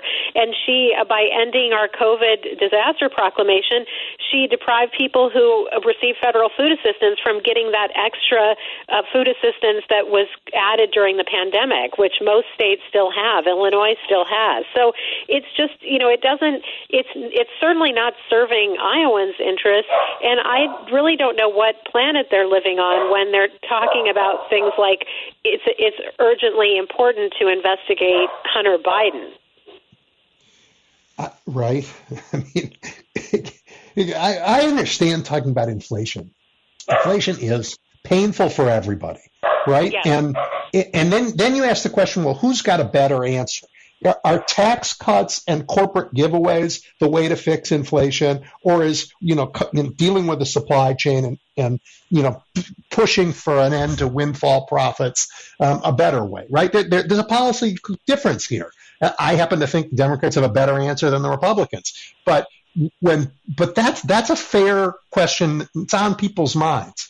You know, the Justice Department appears to be doing its job. There's an active Hunter Biden investigation, you know, and it's not like they talk about their investigations, but That's this right. whole business about the FBI has been corrupted or we're going to get rid of the IRS agents or whatever it is, is just code for look, we think that government should be for our party, not for our people. And if they disagree with the party, then we're going to use government to get rid of them. And that every American should be scared to death.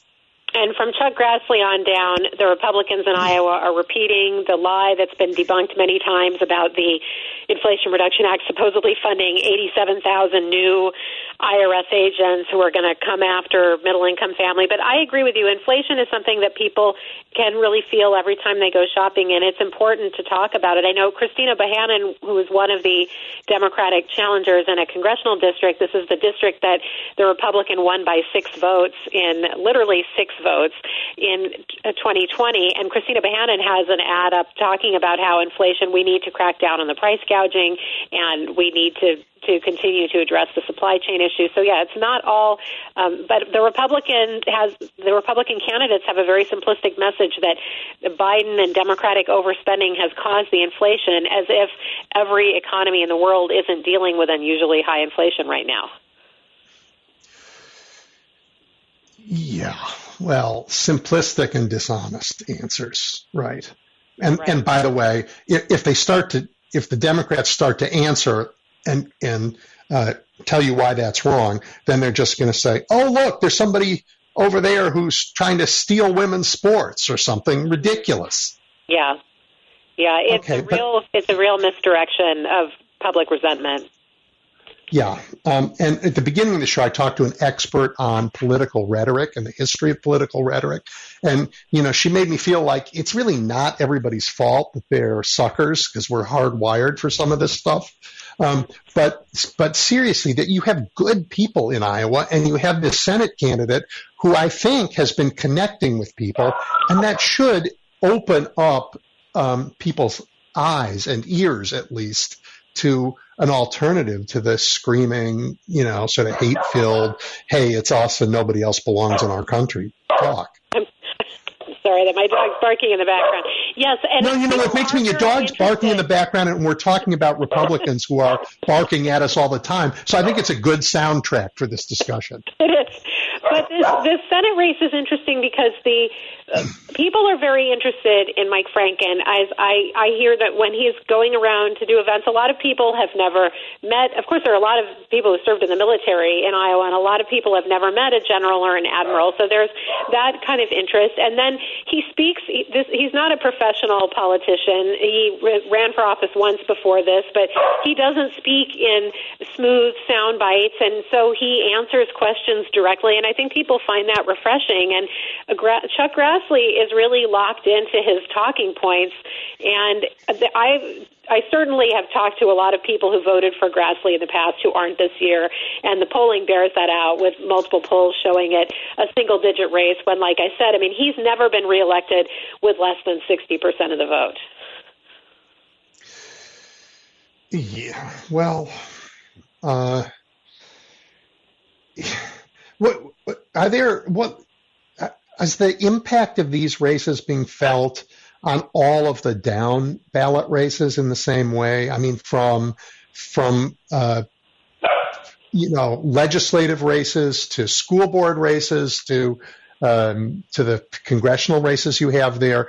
Uh, is, do they feel all the same, the same issues, the same um, it, politics, or, or are they finally more substantive? It's hard to generalize because the races, I mean, I think all the Democrats in Iowa wish we had a more competitive race for governor. I think that does yeah. hurt the down ballot. It definitely helps that there's a competitive race for U.S. Senate, or at least perceived to be more competitive than in the past. But we have three of our four U.S. House districts are competitive, and a lot of money is, is being spent there. And it's just really hard to feel. We also have some statewide candidates, uh, our Attorney General and State Treasurer and State Auditor, who are all Democrats. They're all in tight races, and so it's really hard to feel. I feel like any results from Republicans running the table to uh, a pretty decent election for Democrats and anything in between wouldn't surprise me because it's very hard to gauge this electorate. Uh, the the most competitive competitive, the most expensive House race is the one where I live, the Des Moines area, where the only Democrat left in Congress in Iowa, Cindy Axne, is in a really tough race. But you just don't know. It's a it's a district with a large suburban population. I think that the overturning Roe v. Wade is something that's on a lot of voters' minds. Of course, the Republicans are trying to talk about anything but that. So it's really hard to get a feel for how things are going here. And are young people going to vote? Are they interested? Are they motivated? Is there any evidence that they will buck the usual midterm, I'm going to snooze and stay at home and be, I mean, it's their future. It's really hard to tell. Young voters, as you know, I mean, young voters don't turn out as in as high a rate as older voters. The Iowa electorate is pretty old. The majority of voters are over age 50. But in 2018, the youth turnout here wasn't bad. It was significantly up from the 2010 and 2014 midterms. And of course, the big question is: Are more young people going to vote this year uh, because of the Dobbs decision and some other issues? Young voters tend to vote on election day rather than voting early. So it's really hard to know. Of course, the Democratic candidates desperately need a strong uh, turnout of young people, but in, that would make a difference potentially in a couple of the House races. But statewide, the young, even if the young voters turned out at a hundred percent rate, they would still be so vastly outnumbered by the voters who are over age fifty. We just have quite an old electorate here. Okay, so um, when you get past this election, how do the wounds get healed in the state? Well, I don't know because the legislature, which is very uh, likely to remain in Republican control, is probably going to pass a new abortion ban next year. Uh, that's going to be very controversial, and I'm just I just don't know I mean, there are still a lot of people uh, suffering, don't have adequate housing, don't have adequate child care. And right now, I mean, the Republican trifecta in the state doesn't seem very interested in solving those problems. So I'm worried. I know I just was talking with somebody who's involved with one of the LGBTQ advocacy groups here yesterday, and they're very concerned about more legislation possibly to attack transgender kids or transgender adults um, that seems to be the way a lot of Republican controlled states are going. So I'm very concerned about it. I did notice our Secretary of State here, who's a Republican, he announced last week that they're going to do two post election audits they always do an audit of at least one statewide race, and they're going to add a second one. And I think that he's concerned even about the conspiracy mongering about rigged elections, and so he's trying to cut that off. I think he's pretty late to start trying to address that. But um, if, for instance, if one or more of the Democratic statewide elected officials are reelected on Tuesday, I anticipate that there could be a lot of Republicans who don't believe in the result or try to claim that that there was some kind of fraud. Yeah, I'm right because if they can get us all to doubt, I mean, just to doubt that we can make a democracy work, then they can get rid of it and put something else in, I suppose.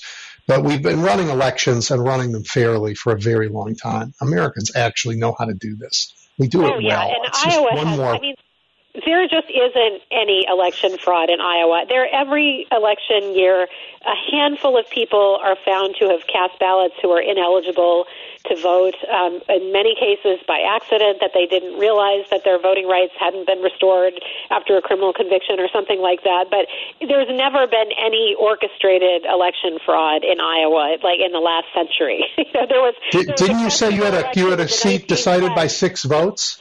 You had a seat decided by six votes.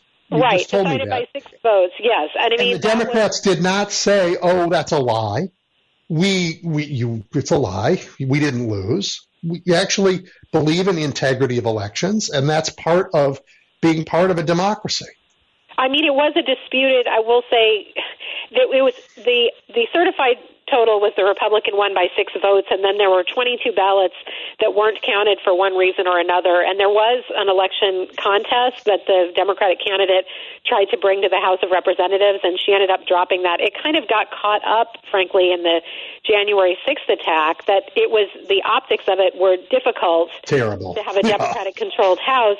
But yeah. but truly, I mean, there I think there's real doubt about who the winner of that election was when you have a six vote margin out of almost 400,000 ballots cast and you look closely at it. I think that certainly she was within her rights to bring that to the House of Representatives under the, the Election Contest Act, but it was just with the when the Democratic Party was trying to get Donald Trump and other Republicans to accept that Joe Biden won the presidential election, it was a difficult thing to then turn around and try to investigate what happened in this House race, even though the House race in Iowa was really close enough that there was real doubt about the winner. Well, look, everybody's allowed to question, and we have plenty of of uh, process for people to contest the results. But at the end of the day, the contests end, and we move on. Yes, and, that, and everybody right? and that, has accepted. Right, there's been no uh, effort by Democrats to try to undermine the legitimacy of the Republican Mariannette Miller Meeks is her name, who's serving yep. in that House district. Yeah, yeah, yeah.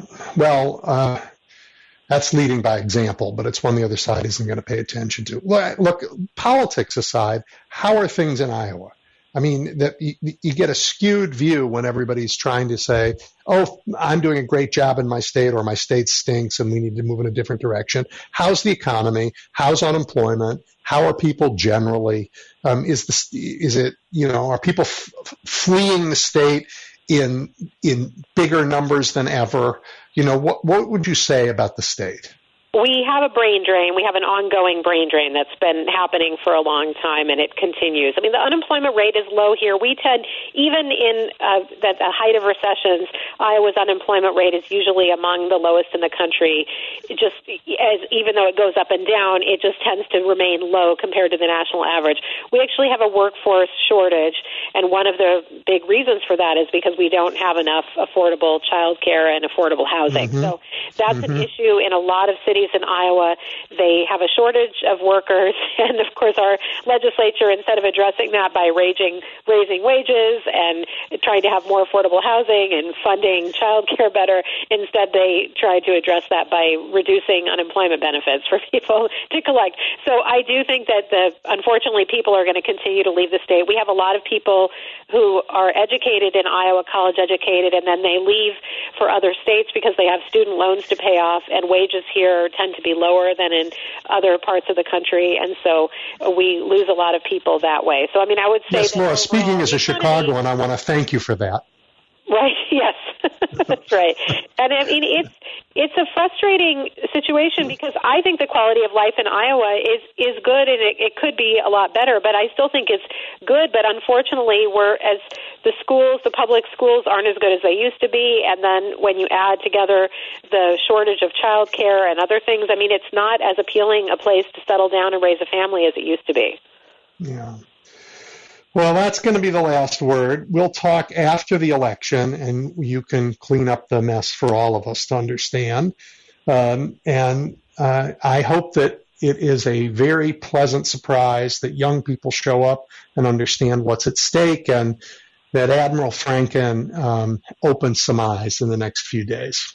Yeah, absolutely. It could happen. It's it's very plausible, and that's what we're all hoping for. So, thanks a lot for your interest in Iowa, Edwin.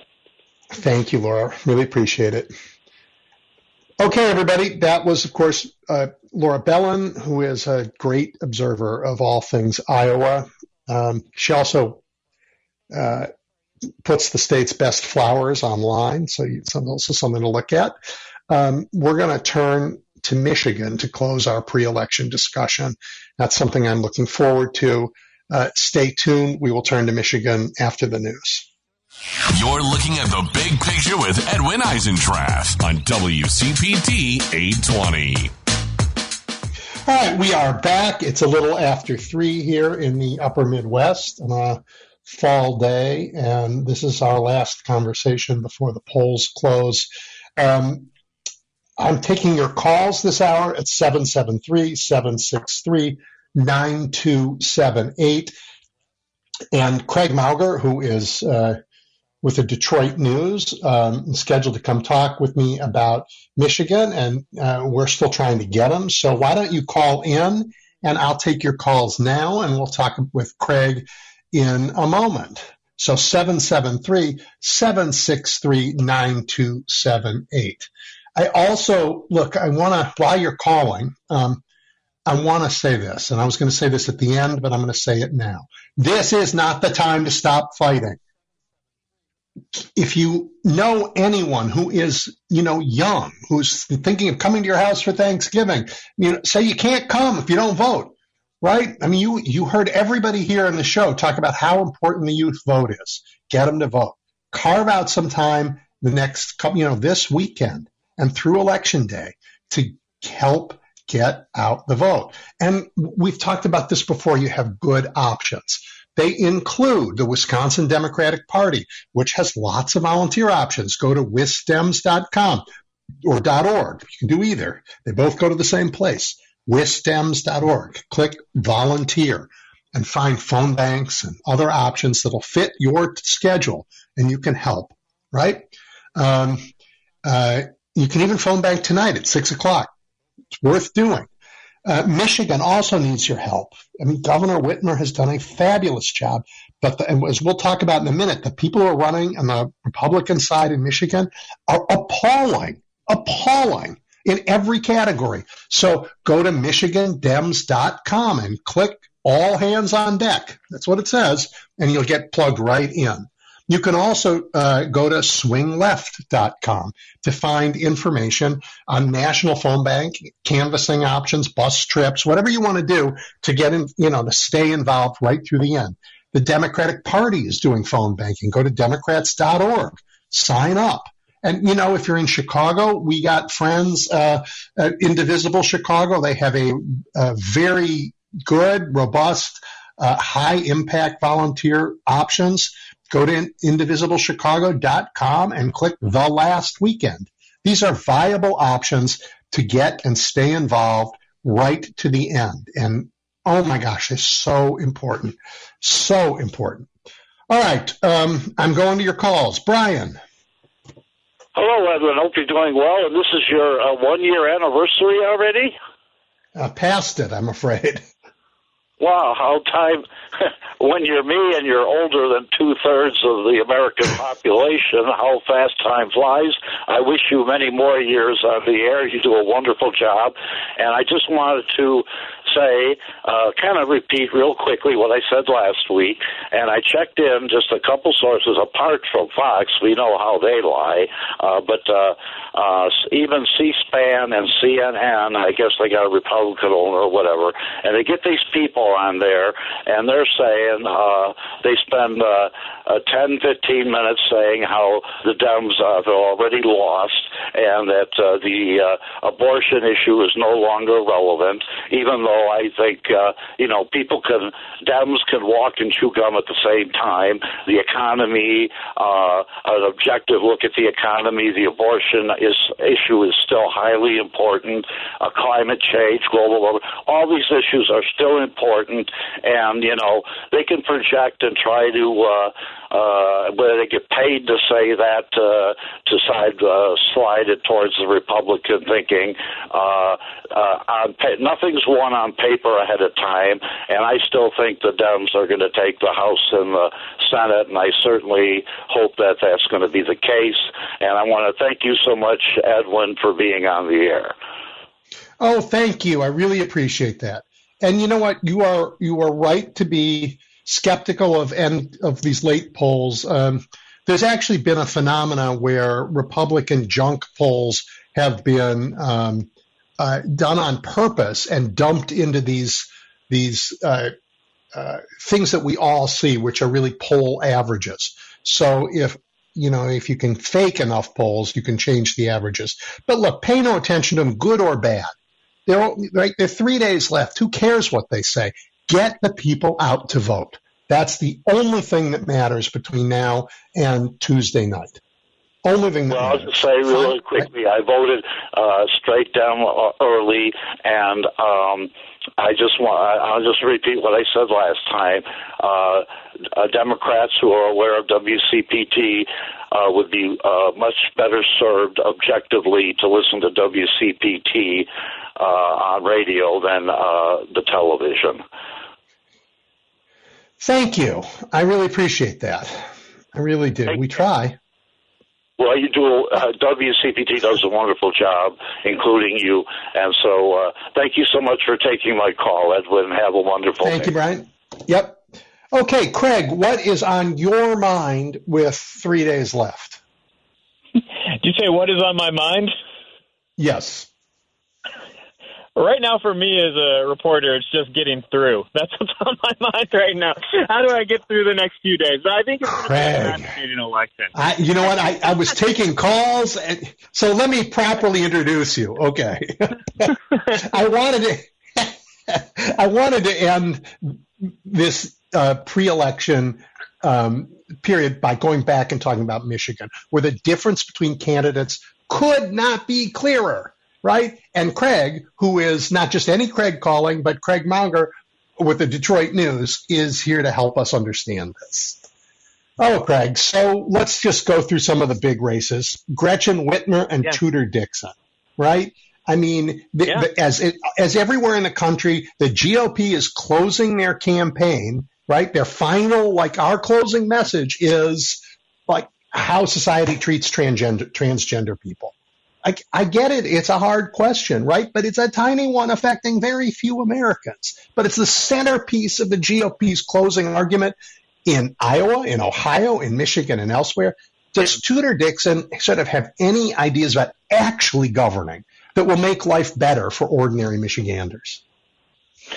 You know, I think the point that you're getting at here is, is something that I've been thinking a lot about. Is uh, the the closing message of the Michigan Republicans has been heavily focused on these cultural issues, these social issues, and you got to ask yourself why are they doing that? And they're trying to paint a, a portrait that the Democrats are extreme, and and they're extreme on maybe these issues that don't affect you directly. But look, they're extreme. You can't trust them to take on inflation because look where the, their stance is on you know police funding. Look what their stance is on transgender athletes. It's really an interesting uh, messaging strategy that the Republicans are trying to make here at the end. And I, I think really, I mean, Democrats have to take it seriously because they're you know eh, they must see something in the in the poll numbers to stay focused on this message so heavily. And, and Tudor Dixon has been on this throughout. Well, how's it? Is it helping her? Because Gretchen Whitmer, you know what, does pay attention to these things, and she has Yeah, funded does. the police, and she has governed the state. So, I, I mean, I guess Tudor Dixon's focusing on that because she can't really go after these other issues. Yeah, she's trying to she's trying to she's trying to Change weave something here that's very difficult to do and and Gretchen Whitmer has increased funding for police. She's made that a focus uh, especially the last couple of years of trying to bolster patrols across the state. Uh, Governor Whitmer has always said, you know, one of her things is to emphasize kitchen table issues, and Tudor Dixon's trying to knock her off her her her game on that. But I mean, largely, it seems Governor Whitmer has a significant lead in this race right now with a few days to go. There's so much polling out there; it can be difficult to tell, as you just referenced. I heard yep. the point you made to the caller. I mean, there is there have been a flood of GOP polls, but even GOP polls, a lot of them are still showing Gretchen Whitmer with the lead, and and and Gretchen Whitmer has talked a lot about the economy, what she's done to attract jobs to Michigan, and abortion. I mean, abortion has been really the defining issue of this race. Yeah, between the two of them, sure, they're very different yeah. positions. Yeah. Well, I, uh, you know, there are governors around the country who sort of obviously, you know, have done the job they were hired to do and are competent to keep doing it well. And she's way up on the list of those governors. You know, she kept her promises. She, she is someone, especially the last two years, who has been watching the voters very closely. She has been watching the polling. She's tried to respond to where voters are on things. And that's what has made her more challenging, I think, than some of the other Democrats who are in these battleground states to take out because she has watched those voters in the middle extremely closely. She has been trying to run close to the independents, uh, figure out where they are, figure out what they want, and, and pursue those needs. And that makes it difficult for Tudor Dixon to try to paint her as an extremist. And that's been the hill that Tudor Dixon has to climb. Good. I hope it's steep. All right, let's turn to let's let's turn to some of the others. Um, you, you, Attorney General. Here you have uh, Dana Nessel, who's a very um, active Attorney General, um, against Matt DePerno, who's likely to be indicted for election tampering after the election. I mean, the Justice Department is careful not to interfere with elections by telling people what they're going to do afterwards. And I have personal experience with this because here in Illinois, uh, Rod Blagojevich ran for reelection, and the Justice Department wouldn't say that they were going to, you know, indict him. And after he won, they indicted him, and he got impeached and went to jail. So I get that. So, but there again, big contrast between them. Oh, I mean, a huge contrast. I mean, this is really the race to watch in Michigan for for listeners who live outside the state on Tuesday. If you are watching results come in, you want to watch a down ballot race, that's going to mean a lot. This attorney general race is, is just, it's very close. It could go either way with a few days to go, and, and the, the contrast could not be more stark between these two candidates. Dana Nessel is really an unabashed uh, progressive. You know, as as Gretchen Whitmer has tried to steer to the middle for the last couple of years, Dana Nessel is someone who really um, always is following her values, and you know, uh, she she is she is has a progressive mindset. She has been a fighter for the rights of um, LGBTQ people. That's something that means a lot to her. She's doing a rally uh, with LGBT uh, the LGBT community uh, in Detroit, I believe, this weekend, the final days before the election. She and she's running against someone, Matt DePerno, who rose to prominence essentially uh, for the first time politically after the 2020 election because he's a lawyer and he was uh, heavily involved in bringing these uh, this litigation to challenge election results in the state of Michigan. That's what got him the fame uh, that launched his attorney general bid. That's what made conservatives in the state of Michigan and Trump supporters align with him as he ran for this office. And as you stated, he is facing a pending criminal investigation at the state level in Michigan for what Nessel's office has called a conspiracy to improperly access voting tabulators. Essentially, he was involved with a, uh, according to the allegations, he was involved with a group of people that uh, conspired together to get their hands on voting tabulators, actual machines used in our presidential election, take them to hotel rooms and rental properties uh, across the state, essentially break them open and examine them. Uh, and uh, that, according to the investigators, damaged the machines. Now, a special prosecutor is weighing whether or not to charge Matt and some of the other people involved. And, and just on Friday, the special prosecutor said a decision on whether to authorize charges would not be made before Tuesday. So as voters go to the polls in Michigan on Tuesday, they will not know if the person seeking their, their support for attorney general is going to be charged in the weeks following the election. Yeah, it's crazy. Um, hopefully, the state won't have to. Again, this is, i'm not a journalist. I get to say this stuff. Hopefully, the voters in the state, the citizens of the state, will not have to go through having their chief law enforcement officer uh, get indicted. Hopefully, they will dodge that bullet by making the right choice Tuesday. And then you have a Secretary of State race, right? Uh, that is also so shockingly different, right? J- Jocelyn Benson, the current Secretary of State, is sort of gone around the country helping people, helping secretaries of state and election officials. She wrote the book on how to run good elections. It's helped people do it. And then you have Kristina Karamo, who has you know I think that last didn't last week or two weeks ago she go to court and say you know what we ought to disenfranchise Detroit. What's that about? Yeah, two weeks ago, Kristina Karamo, kind of out of nowhere, uh, she was the lead plaintiff on a lawsuit that said uh, that the voters in Detroit should not be able to read, uh, vote by mail. I mean, in our state constitution, voters across the state of Michigan have the right to obtain their absentee ballot through the mail and submit it through the mail, essentially allowing them to do their whole vote through the mail. And Kristina Karamo made these uh, really mysterious allegations that were not rooted in fact that said that there was fraud going in, on in Detroit, and because of that, just voters in Detroit should not be allowed to do this by mail. They should have to go in person to the clerk's office to do this. Uh, okay. That lawsuit I, is, is still pending. I I, I am so flabbergasted. I mean, I would understand. It would be at least intellectually consistent if she went to court and said Antrim County voters, because that's where, of course, they said they found the fraud, right? Antrim County voters should not be allowed to do that. But Antrim County is small and a Republican county. Yeah, and, and the other and not thing, black. In addition, I, to, you know. in addition to that, we've had a bunch of other smaller elections including the primary election for for this this cycle have happened since the 2020 election. So you have to wonder about the timing of this. Why do this just before the this election when she's going to be on the ballot? Uh, and then after they initially filed the suit, Kristina Karamo told reporters, "Oh, she didn't really want to take the way take away the right to do absentee ballots in Detroit. That wasn't what the lawsuit is about." Then they changed what the relief was they were seeking in the lawsuit on Friday. Uh, it's uh, an incredible. What relief are they seeking? Story.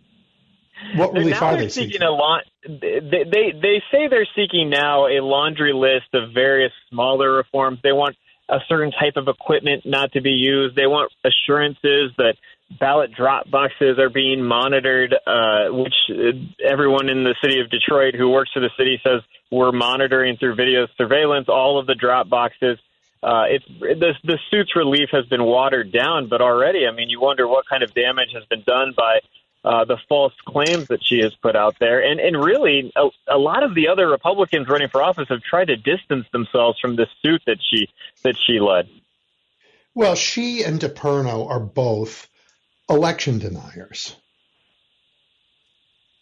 She she rose. I mean, just just like Matt, she rose to prominence making these false and unproven claims that there was some type of fraud in the 2020 presidential election. That she was unknown completely before November 3rd, 2020 at the state political level. She she gained attention doing this after November 3rd, 2020 and that led to her launching her campaign, getting Donald Trump's endorsement and getting the endorsement of uh, Republican delegates in the state.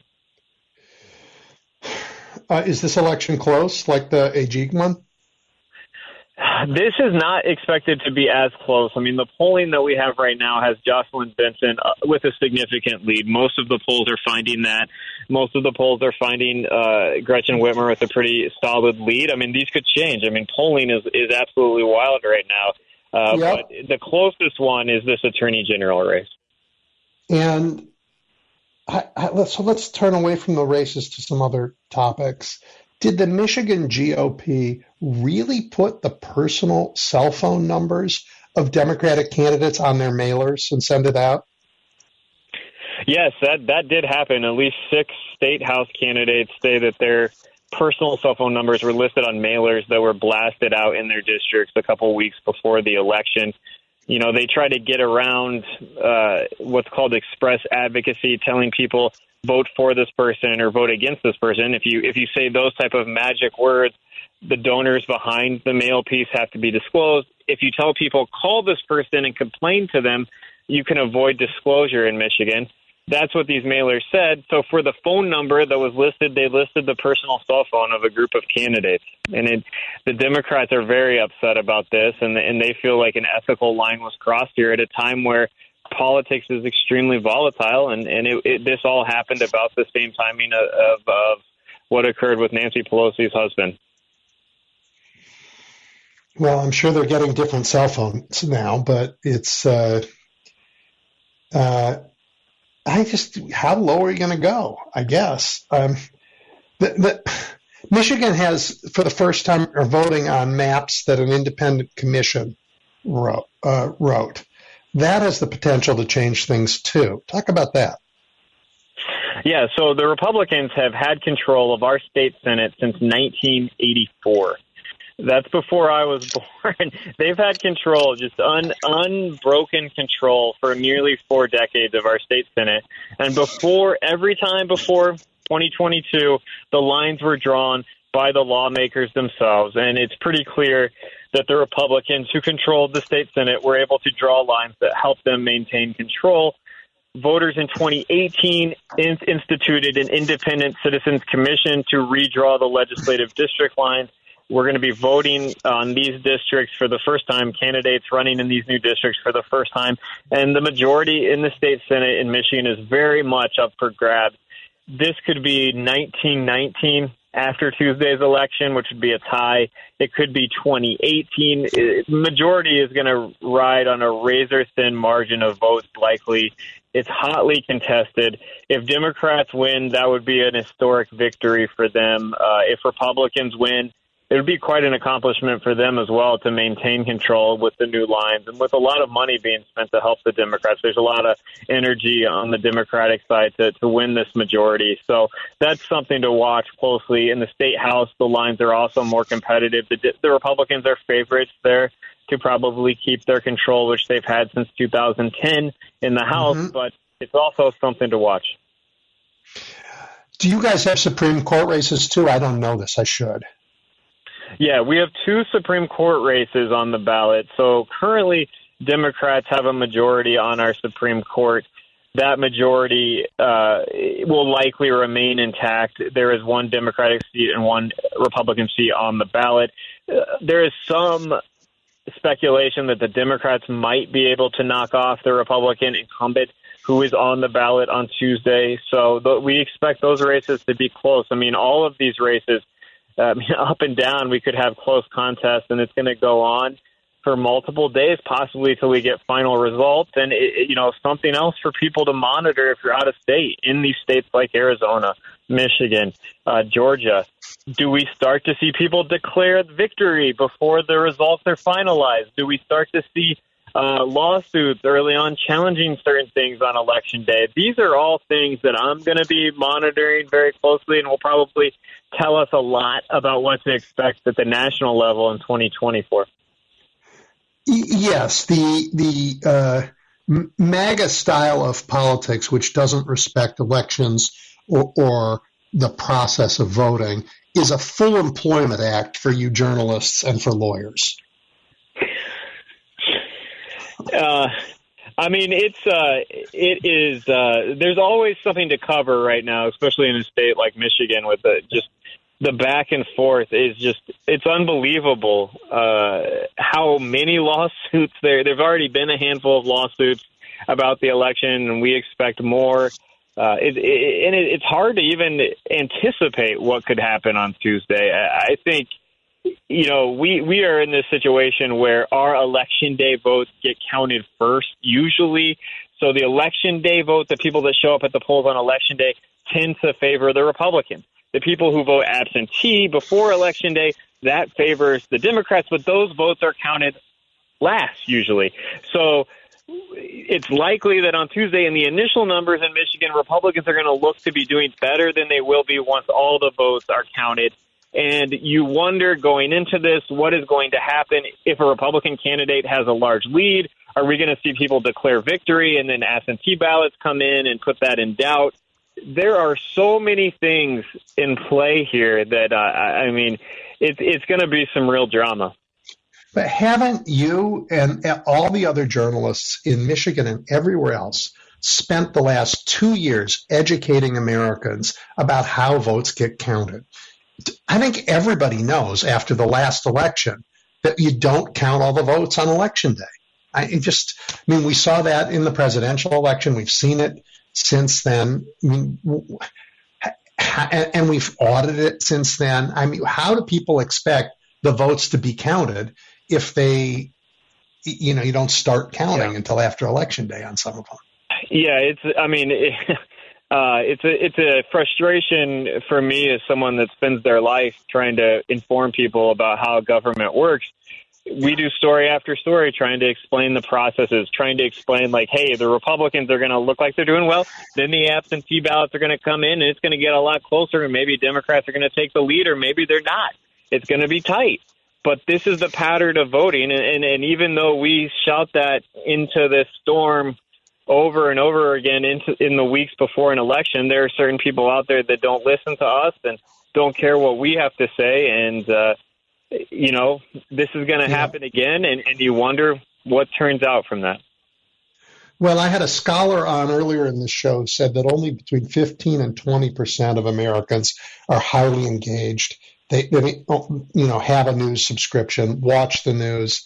Um, that the rest of America, you know, they sort of get it from Facebook or from a friend, but they don't read the news. 67 percent don't read the news at all.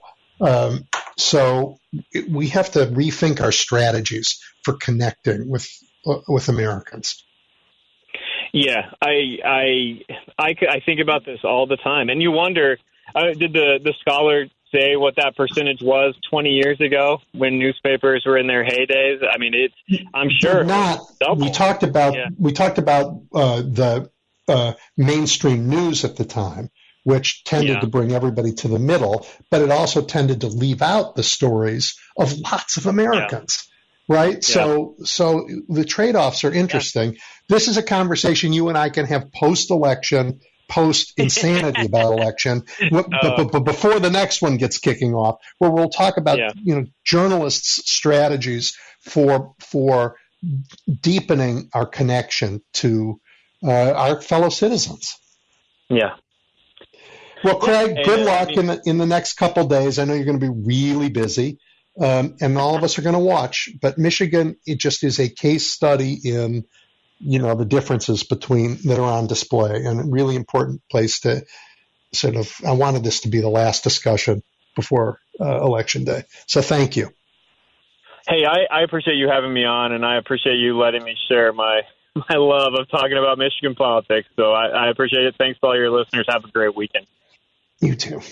All right, that was Craig Mauger from the Detroit News. Um, uh, let's take a break. When we come back, 773 763 9278. You're listening to The Big Picture with Edwin Eisendrath on WCPT 820. Okay, 773 763 9278. Let's hear what's on your mind as we come to the close of this important election cycle. Paul, what's it look like out there in Seattle? yeah, Edwin, you are. I always think of you as the, you're the eternal optimist. Uh, you always are. You just, and I suppose doing the show, you have to be that. But honest goodness, your guests today don't make me feel optimistic. It was. A, it's a tight close election. Well, you know what? It's kind of like, well, David Pepper, uh, his his segment, very disturbing that a legislature would uh, just ignore a ruling of a court, which you can do. Like, that's what you can do. That's what we're proving. That's what the whole Trump era is proving is you can just ignore. The, the Constitution basically means play nice in the sandbox. Um, and if you don't, okay, well, it doesn't mean you won't get any Kool Aid. It, well, we, um, the rule of law should matter. It has not mattered. It, it should. Yeah, it should. It should yeah. for people. But you see, the the founders are were a little more high minded than than what America has become, and uh, that oh, all of this honor, honor, and the you know all this, and and we're getting to the point where, you know, um, I, I have, like Ben Franklin said, what do we have? You have a republic if you can keep it. I don't know that we can because you know one of the things I think about is that once you have the symptoms of the cancer that ultimately is found when you go to the doctor, it's probably way too late to treat it successfully. It'll have to be an all out war of attrition on this disease. And honestly, when you think about, like you talked about, I, I don't think that this election, hopefully, Democrats, even if they win handily, um, is that going to is, is the is the right wing is this right wing going to back down and say no when you got this this uh, Elmer Stewart whatever his name is with the Mister One Eye shot his own eye out saying uh, taking his own uh, testifying in his own defense in a criminal federal case uh, saying that Joe Biden is the unconstitutional president and we should have brought rifles. He didn't say that. That's the that's what the prosecution showed. And this is, uh, you know what? Fascism has never been defeated politically, Edwin. It's always taken something more, like an, a all-out war of attrition, and that's what they want. And I, I just don't see. I can't believe, like, say in Michigan, that uh, some of these people that, that this Karamo, Kristina Karamo is a nut and but so is uh, Matt DePerno is a lawyer, but uh, she's a nut, and he, he, I don't know why why lawyer means anything. That you know, he's a lawyer and and means something else. But yeah, the, the, the fact that there's a possibility that they could win and what they've said already. Should anybody in Michigan accept any of them? Tudor Dixon, Kristina Karamo, or Matthew DePerno? Should I think Democrats would say we don't accept you because none of you have ever accepted that the elections are valid.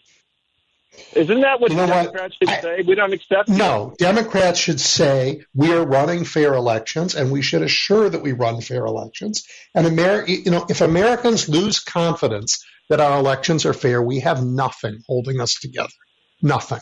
And that is an abyss from which we cannot return. So let's run fair elections. Let's run them fair for everybody, and then let's win them. Now, the, the, yeah, they're, they're, they're, they're biased by unfair maps. They're biased by the hundreds of billions of dollars in dark money that the this horrid Supreme Court is allowed to pollute our politics. But at the end of the day, in most places, um, uh, votes are still counted, and we have to make them count. Okay, so let me ask. What, what's the alternative, Paul? You going to pull up a rifle? I mean, yeah. what? Like seriously? yeah, I know it's a quandary, and there's a lot of philosophical quandaries.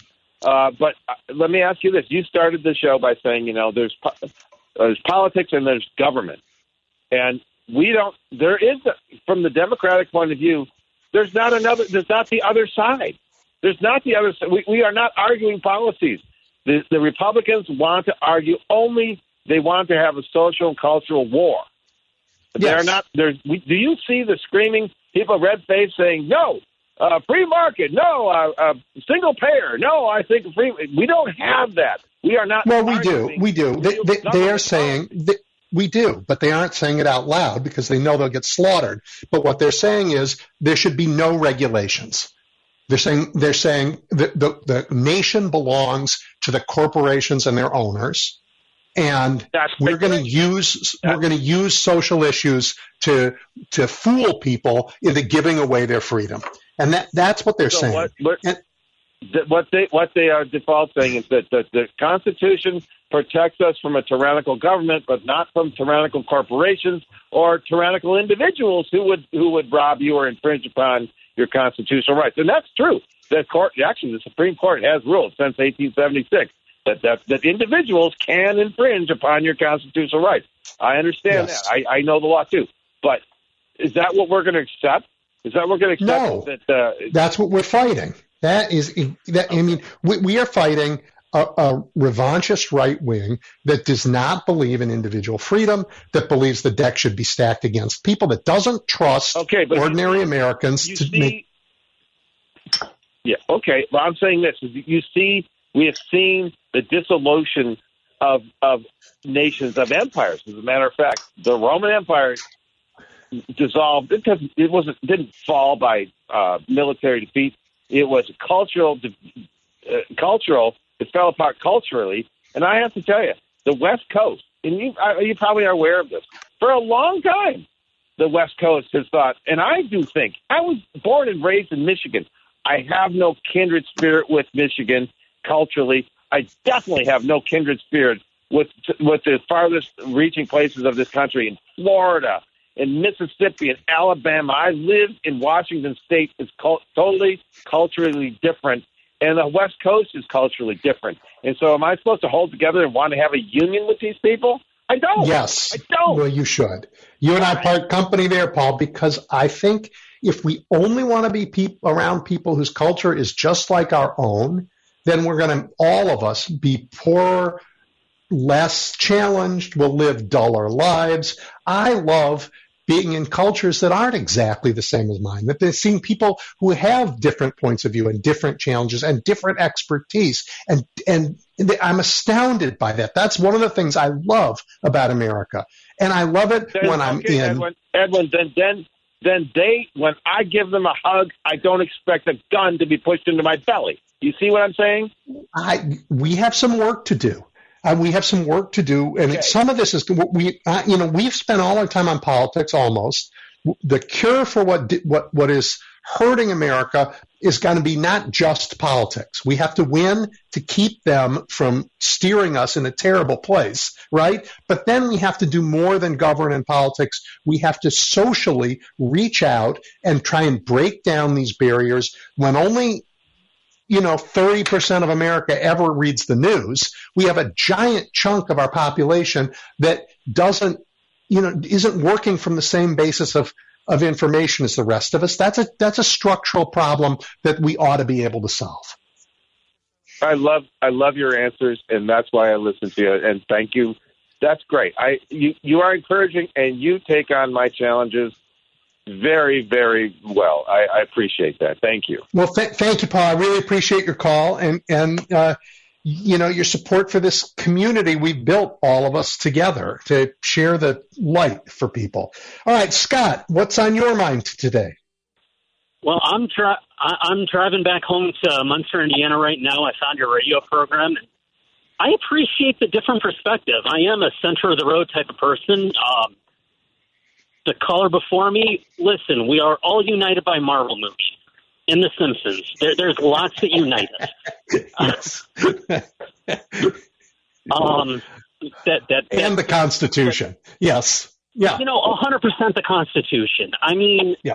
and and Yep. you know, I, I'm a the road person. What I have found nine times out of ten, yep, what you see on the TV is something pretty interesting. What you see on Twitter is pretty interesting. Talk to an actual individual who might have a different perspective. It's amazing how how much we all actually agree on. You know, we want good schools, we want good roads, you know, we, we want, you know, good health for people. And we don't, and nobody wants to pay an arm and a leg for it either. Now, we're willing to. Some of us are willing to pay a little bit more than others.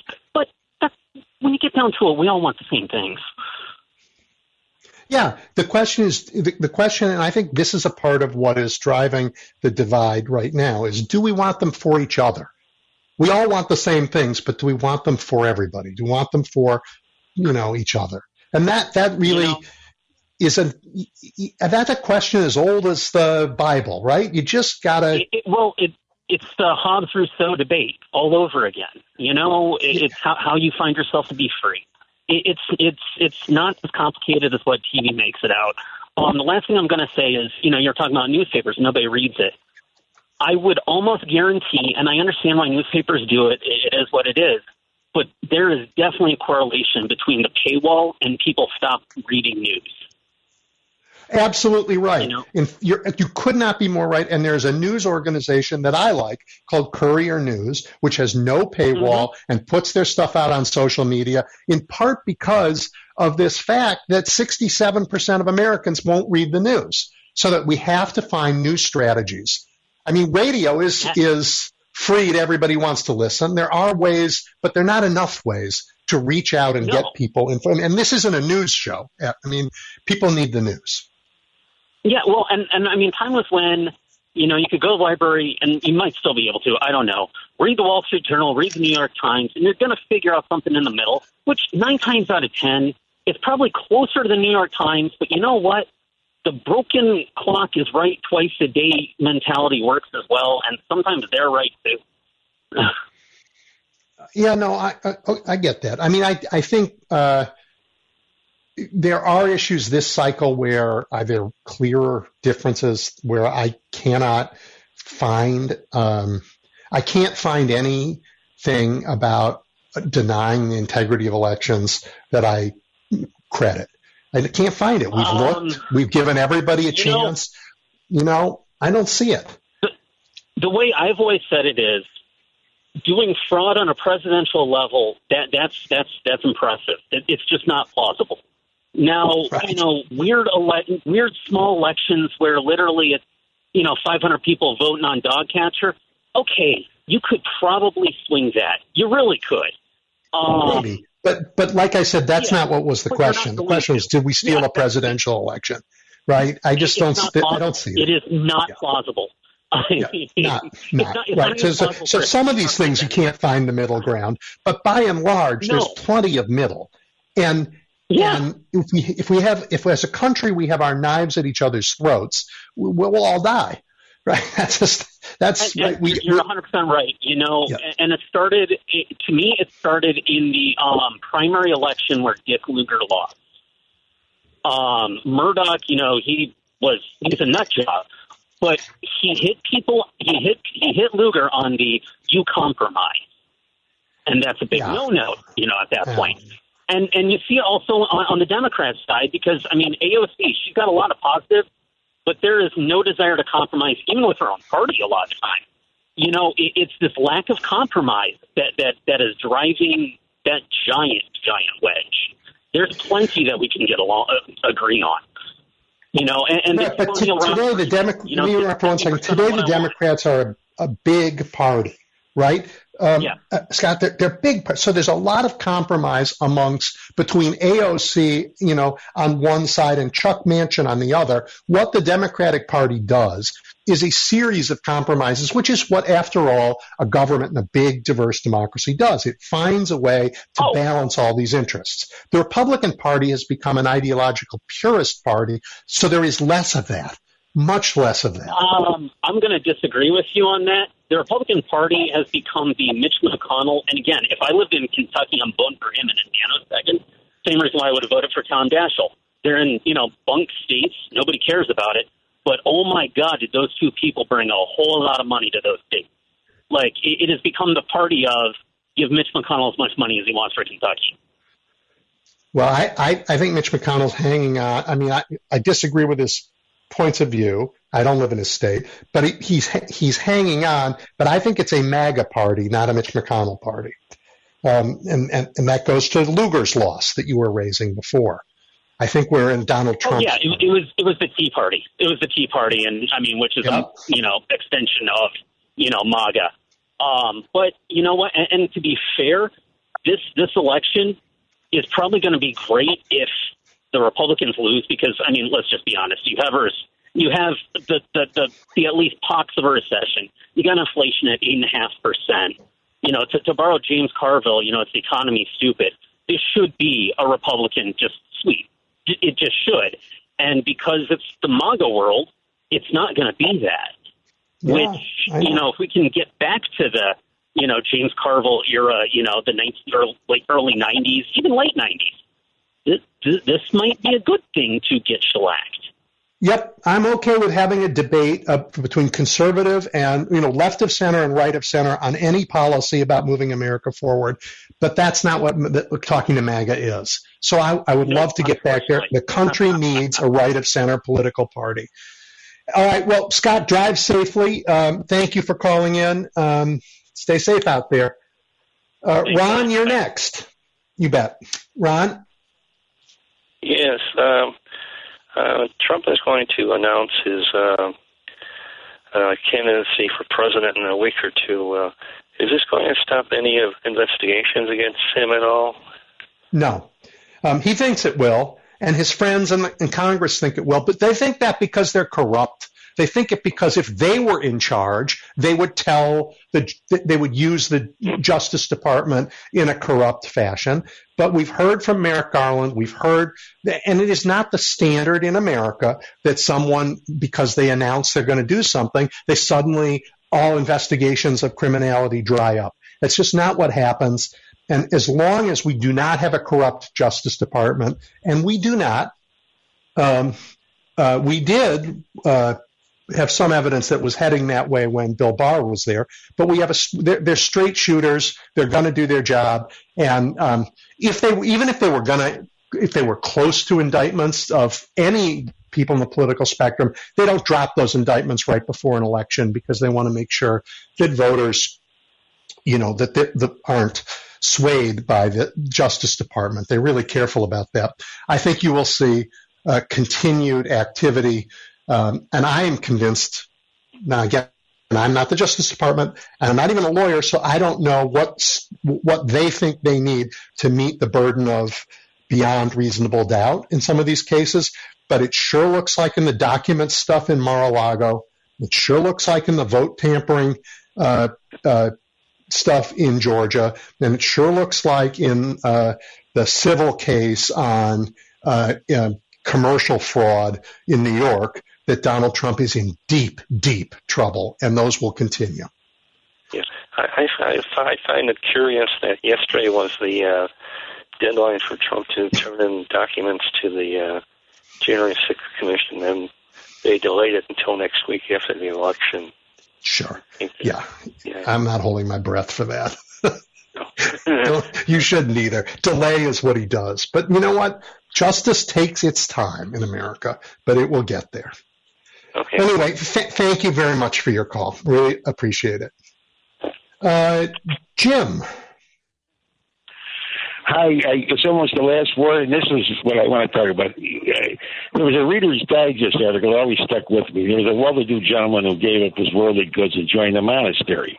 And in the monastery, they had 72 hours of silence. You had a, a vow of silence. You had to take a vow of silence. And at the last sentence of the of the article was, and when we did get to speak, the doo doo hit the fan. So, in other words, human communication has always been a problem. It's always, but now we have a just a massive.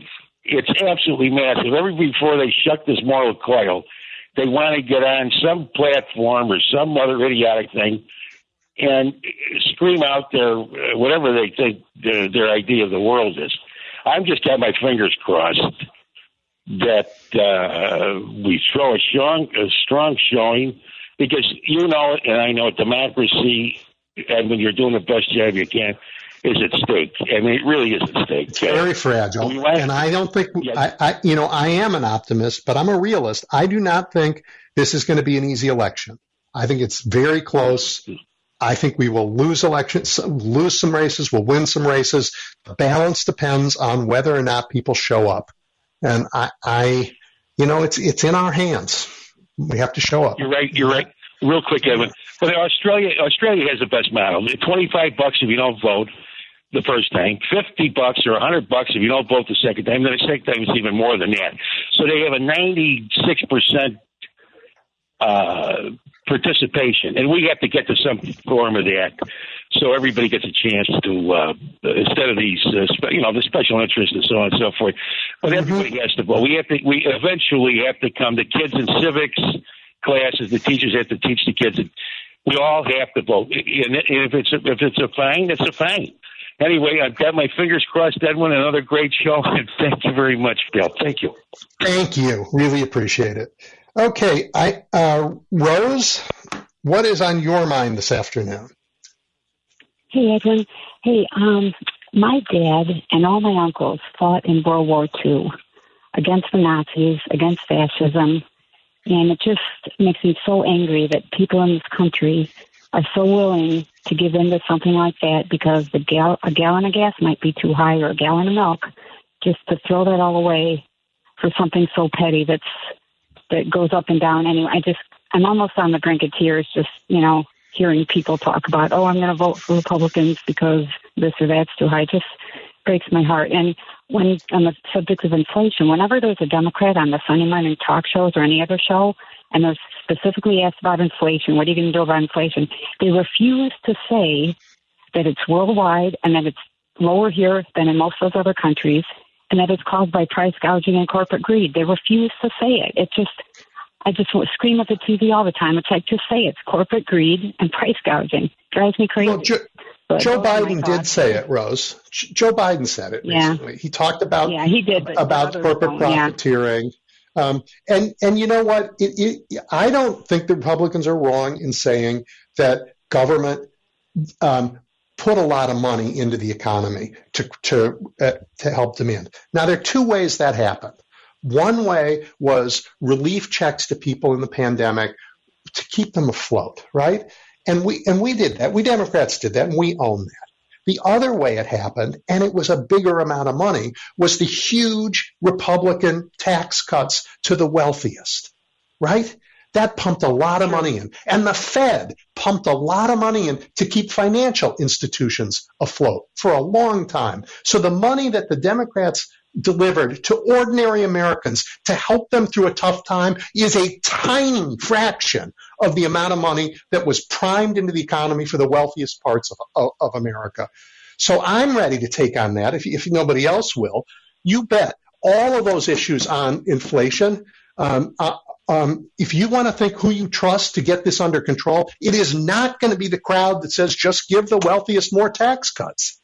That is not going to solve this problem for ordinary Americans. And in the meantime, what are we going to do? Are we going to make uh, prescription drugs less expensive? Are we going to try and help people pay for college? And so, you know, so we're attempting on the Democratic side to both bring down inflation and to keep it from hurting people as badly as it otherwise could have. Right? So I think, I think your main point about the democracy being at stake and, and people being willing to throw it away. I couldn't agree with you more. It's maddening, uh, really maddening. I don't think people are throwing it away because gas prices are high, because Democrats have a better answer on that than Republicans do. And I think we should challenge, not let them get away with saying that. I agree. Thanks so much. Rose, I really appreciate your listening. I really appreciate your calling. And listen, everybody, I said this earlier in the show. I went through the ways that you can make a difference in these last three days. I, we've spent a year talking about the facts, talking about the good work that that people in government are doing. You know, whether it's Tony Evers, you know, paving roads all over Wisconsin, over the uh, crazy opposition of a majority in his legislature. We've, you know, we've been doing this. We've been we've been making this difference in Wisconsin, in Michigan, in Illinois. We, we've been helping Americans move forward. We've been showing that government can work. We've been, I hate to say it, we've been making America a better place. On the other side, we have lying. We have the undermining of our democracy, the the diminishment of our rights, particularly women's reproductive rights. We have a bleak future for young people who care about, who are going to live with the consequences of environmental change. Surely we need to do this. We need to step up and go out and vote and vote. But between now and I know everyone listening is going to vote, do something else too. Go to one of these places I talked about before, volunteer some of your time and help get other people there. Remember, 67% of Americans don't read the news. They don't know what you know. So help shed light in these next few days. Love you for all that you have done in the name of our democracy and in the name of our rights. Hang in there. We will talk after the election.